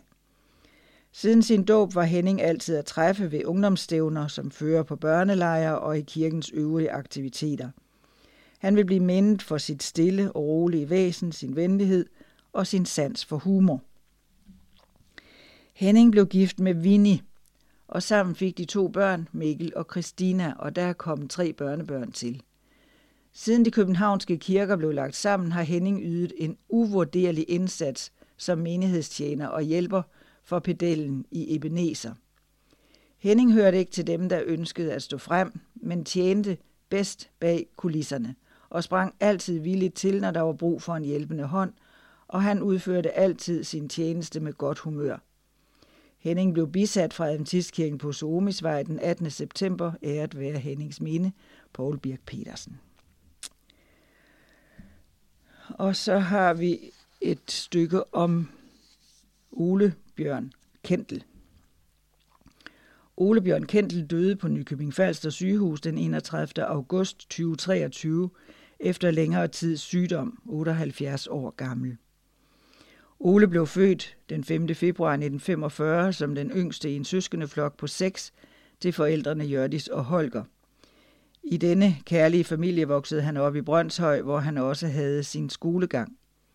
Som 17-årig mødte han Birte på Skodsborg Badesanatorium, og i løbet af deres studietid på fysioterapiskolen blev de gift og har fulgt hinanden i et rigt liv lige siden. Efter endt uddannelse rejste de til Norge, hvor de arbejdede på en klinik sammen med Oles brødre. Senere gik turen til Vestafrika, hvor de arbejdede på Masanga Spedalskhedshospital. Efter seks år rejste Ole og Birte tilbage til Danmark sammen med deres to døtre, Annette og Faye. I 1979 rejste familien til Newbold College i England, hvor Ole læste teologi for at kunne vise sit liv til gerningen som præst. Det blev til et rigt og spændende liv med mange forskellige ansvarsområder i Danmark, Vestnordisk Union, Transeuropæisk Division og Pakistan. I største delen af arbejdet havde Ole fokus på kirkens ungdom. Ole sluttede sit arbejde i Danmark, hvor han udover at være unionsformand vil blive husket som en værdsat og vældigt præst. Alle, der kendte Ole, husker ham for hans tillidsfulde forhold til Gud, hans gode humør og hans evne til at se det positive i livet. I al sin travlhed var det dog altid Birte, døtrene Annette og Faye og børnebørnene Kiran og Benjamin, der stod ham nærmest. Og sammen med dem længes vi nu efter at møde Ole i opstandelsen. Æret være Ole Bjørn Kentels minde Henrik Jørgensen. Og så er der Wagner Lund, den 26. februar, nej, september sov Wagner Lund ind 91 år gammel. Wagner blev født den 30. marts 1932 og blev bisat den 4. oktober 2023 fra Adventistkirken i Nærum. Wagners hustru Bodil døde i maj 2023. Wagner og Bodil efterlader sig tre børn, Hans, Jonina og Elsa. Fire børnebørn, ti oldebørn samt svigerbørn. Sønnen Jens døde i januar 2020. På trods af det dybe savn efter Bodils død, havde Wagner en trøsterig tid sammen med familien. Wagner var uddannet fotograf og tog senere en merkonomuddannelse.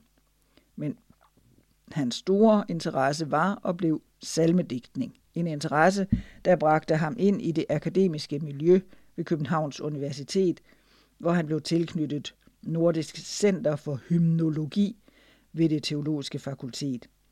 Her virkede han i mere end 30 år som videnskabelig medarbejder. Wagners private bibliotek rummede mere end 10.000 bøger, en bogsamling, der nu er skænket til det lokalhistoriske center i Grænsted. Hans viden om salmer var stor. Wagner selv kastede sig også ud i digtekunsten og skrev det, vi kender som Wagners nytårsdigte. Her i udtrykte han sin dybe tro på, at Gud vil os det godt. De fortæller om hans tro længe efter, at han selv er borte. I hvad der end skete, kunne han sige, lad os blive ved med at gøre det, der er ret. Lad os blive ved med at elske hinanden. Lad os blive ved med at stole på Gud. Wagner kunne sige meget med få ord. Som en tak til Wagner skrev familien tak for dine altid velvalgte ord. Ære være Wagners minde, Gunnar Petersen. Lars Bo Sørensen. Den 15. oktober 2023 sov Lars Bo Sørensen stille ind på hospice efter længere tids kamp med kræft, 62 år gammel. Lars Bo voksede op på landet, hvor en stor del af tiden gik med at arbejde på familiens æbleplantage.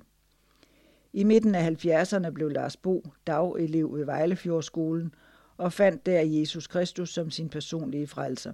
Han fandt glæde i dybe studier af Bibelen og Ellen White – og inviterede andre elever med til bibelstudier. Efter Vejlefjordskolen gik turen til Weimar College, men sygdom i familien gjorde, at han efter et år måtte vende hjem for at tage vare på plantagen. Lars Bo's liv var præget af uddannelser, først som frugtavler, gartneritekniker og havearkitekt, dernæst en seminarieuddannelse for endelig at få en amerikansk Ph.D. i ernæring og sundhed. I de senere år havde Lars Bo sin gang i Antistkirken i København. Med sin beskedende façon holdt han ofte for sig, sig ofte for sig selv, men altid nærværende og imødekommende. Gennem hele sit voksne liv fortsatte Lars Bo med at studere Bibelen og Ellen Whites tekster. Bøger, som kunne hjælpe til en dybere forståelse af disse, blev værdsat højt. For 15 år siden blev Lars Bo ramt af kræft. Behandlingen hjalp nogle år, men som årene gik, spredte kræften sig. Trods lægernes dystre prognoser bevarede Lars Bo en stor livsvilje, et stærkt håb og en tro på sin Gud. Nu hviler Lars Bo indtil den genkomst, som gennem hans liv blev hans store håb. Vi takker Gud for den tid, vi har kendt Lars Bo. Henning Petersen. Og så har vi Ansgar Jean fra Falk. Ansgar Falk døde på Rønne sygehus onsdag den 1. november 2023. Han kom til verden den 11. september 1929 i Tegn og blev således 94 år gammel. Ansgar var den tredje af Agnes og Hjalmar Falks fire børn. Han fik ikke nogen megen skolegang. Det var mere vigtigt at hjælpe til i fiskeriet. Under afslutningen af 2. verdenskrig fik Ansgar dog et halvt år på Vejlefjord. Derefter var det fiskeriet, der blev hans arbejdsfelt. 18 år gammel lod Ansgar sig døbe af Preben Mollerup, og i hans sind var der aldrig nogen tvivl om, at han ønskede at tjene Gud helhjertet. Lydighed mod Gud, øns, Guds ønsker var et vigtigt element i Ansgars livsførelse. Han elskede Jesus Kristus, og han søgte sandheden. Ansgar nåede lige at fylde 30 år, før han giftede sig med Astrid, som kom fra Havstein i Norge. Sammen fik de børnene Terje, Arne og Jane. Fra ganske lille havde Ansgar en mening om tingene, og han delte gerne sine meninger med alle, der ville lytte. Ansgar levede i nuet og var meget glad for at tale med mennesker. Han var uforudsigelig og gjorde gerne det, som man mindst ventede. Der er mange, der vil savne hans gode historier og venlige smil. De ensomme i Tegn by vil klart savne, at Ansgar ikke længere kommer til deres dør med en lille pose fisk eller bare for at snakke lidt. Nu hviler Ansgar i troen på Jesu genkomst. Ære være Ansgar Jeans Falks minde. Allan Falk. Hjerteligt tak for deltagelse og de mange blomster og hilsner i forbindelse med Ansgars død og begravelse. Familien. Side 42, det er nogle annoncer eller opråb om nye ting, der skal ske og alt muligt. Sankt Knudsborg Nordfyn 19. til 21. januar 2024. Der er der par weekend. Frisk inspiration til en sjovere hverdag med større tilfredshed. Nu og altid. Og der er undervisning med Elaine og Willy Oliver fra USA. Glæden ved at være en enhed, kommunikation, problemløsning, seksualitet, tilgivelse og forpligtelse. Altså den 19. til 21. hvis du er par og har lyst til at få noget mere ud af det. Og du kan se mere på sabus.dk. Og så er der et nyt ansigt på kontoret i Nærum, og det er Peter Larsen, der har skrevet, den 1. november kunne vi byde Hanna Gudmundsson velkommen i kommunikations- og medieafdelingen. Han er i fuld gang med at uddanne med en uddannelse som mediegrafiker på Aarhus Tech, og er netop begyndt på tredje år. Den praktiske del af uddannelsen kommer hun således til at være tilknyttet gode kolleger i Nærum, hvor kommunikation og medie holder til. Vi er rigtig glade for at kunne byde hende velkommen i afdelingen, hvor hun, foruden det grafiske, også bliver kastet ud i opgaver med både film og sociale medier. Og så er der en ledig stilling i Adra Norge. Adra Norge lyser øh, ud to, tre stillinger fra januar. Uddannelsesrådgiver, programrådgiver for arbejdsuddannelse og programrådgivning for monitorering, evaluering, forskning, læring og ansvarlighed. Det hedder Merla i Øh, ansøgningsfristen for stillingerne er henholdsvis 18. og 31. december. Læs mere om stillingerne på adranorge.no-ledige stillinger. Eller også så kan man, hvis man har øh, adventnyt foran sig, så kan man scanne en QR-kode.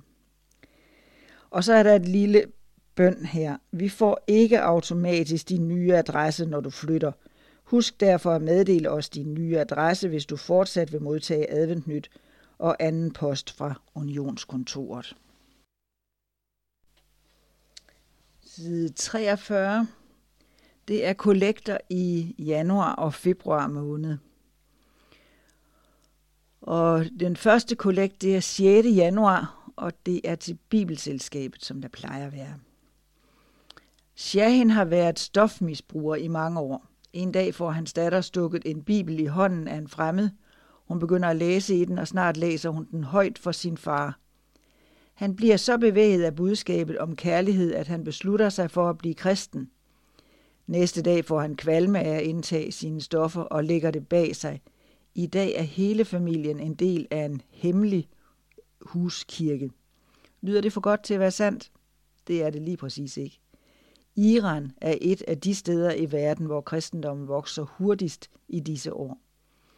På trods af forfølgelse vælger flere og flere mennesker i både Iran og andre muslimske lande Bibelen til.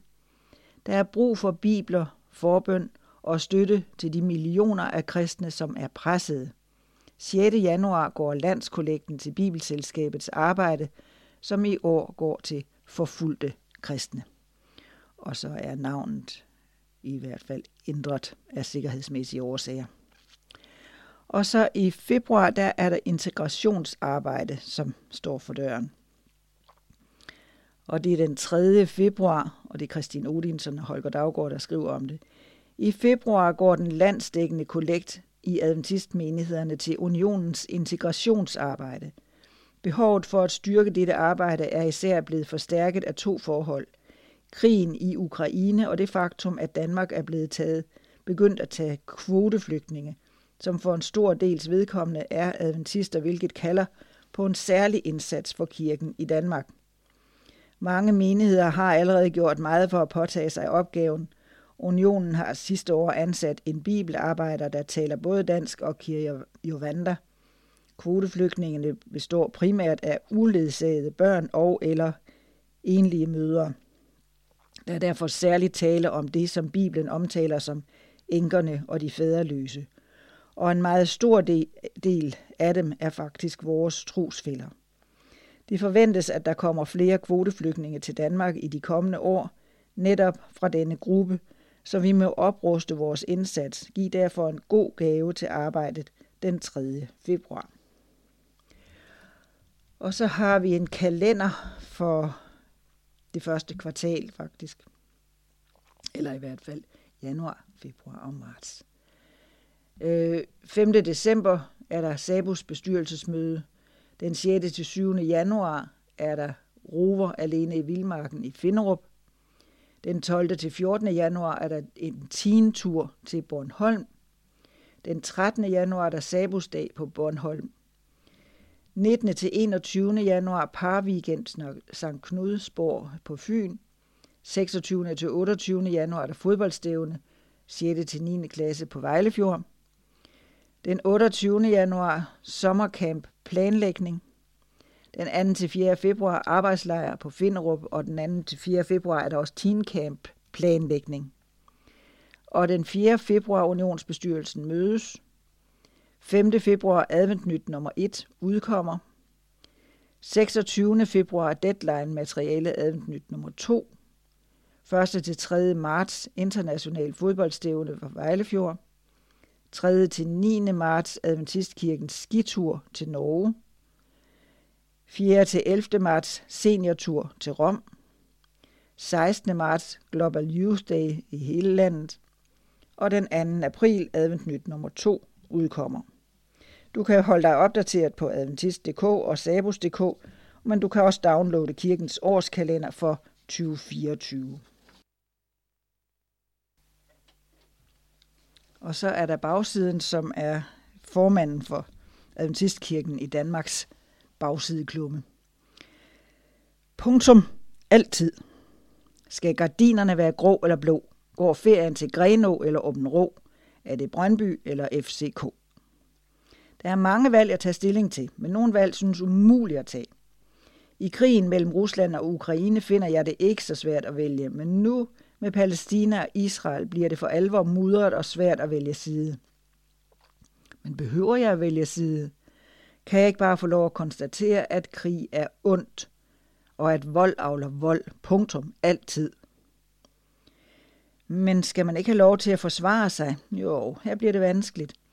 Jeg er født og opvokset i en tid uden krig tæt på. Jeg har været pacifist hele mit liv. Men når Ruslands magtsyge aggression, krydret med fordoms sovjet-nostalgi, rettes mod Ukraine, finder jeg min pacifistiske holdning til livet udfordret. Endnu sværere bliver det med den seneste konflikt i Israel. Det er jo vanvittigt at at Hamas, og helt utilgiveligt at angribe på den måde. Men hvad har presset dem til at agere sådan? Hmm. Her bliver svarene ikke entydige, og det er svært at vælge side. Krig er meningsløst, ondt, brutalt og opfundet af Satan. I bogen Where Do We Go From Here, skriver Martin Luther King Jr. i 1967. Med vold kan man myrde den, der hader, men vold slår aldrig hadet ihjel.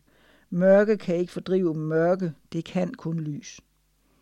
I Kristi Dagblad citeres Peter Fris, præst i Flintholm Kirke, for at sige, hvis man umenneskeliggør sin fjende, så får man aldrig fred. Og måske er det stedet for mig at starte. Jeg kan ikke gennemskue eller løse Mellemøstens store politik. Men jeg kan begynde med mig selv i det små og tænde mit lille lys ved at behandle alle med respekt, værdighed og som skabt i Guds billede. Jeg kan begynde med at fravælge vold og had, fremelske omsorg og kærlighed blandt dem, jeg omgås – at sprede lyset, håbet og begejstringen for at ondskab og vold forhåbentlig meget snart bliver historiske samtaleemner. Men størst af dem er kærlighed. Punktum. Altid.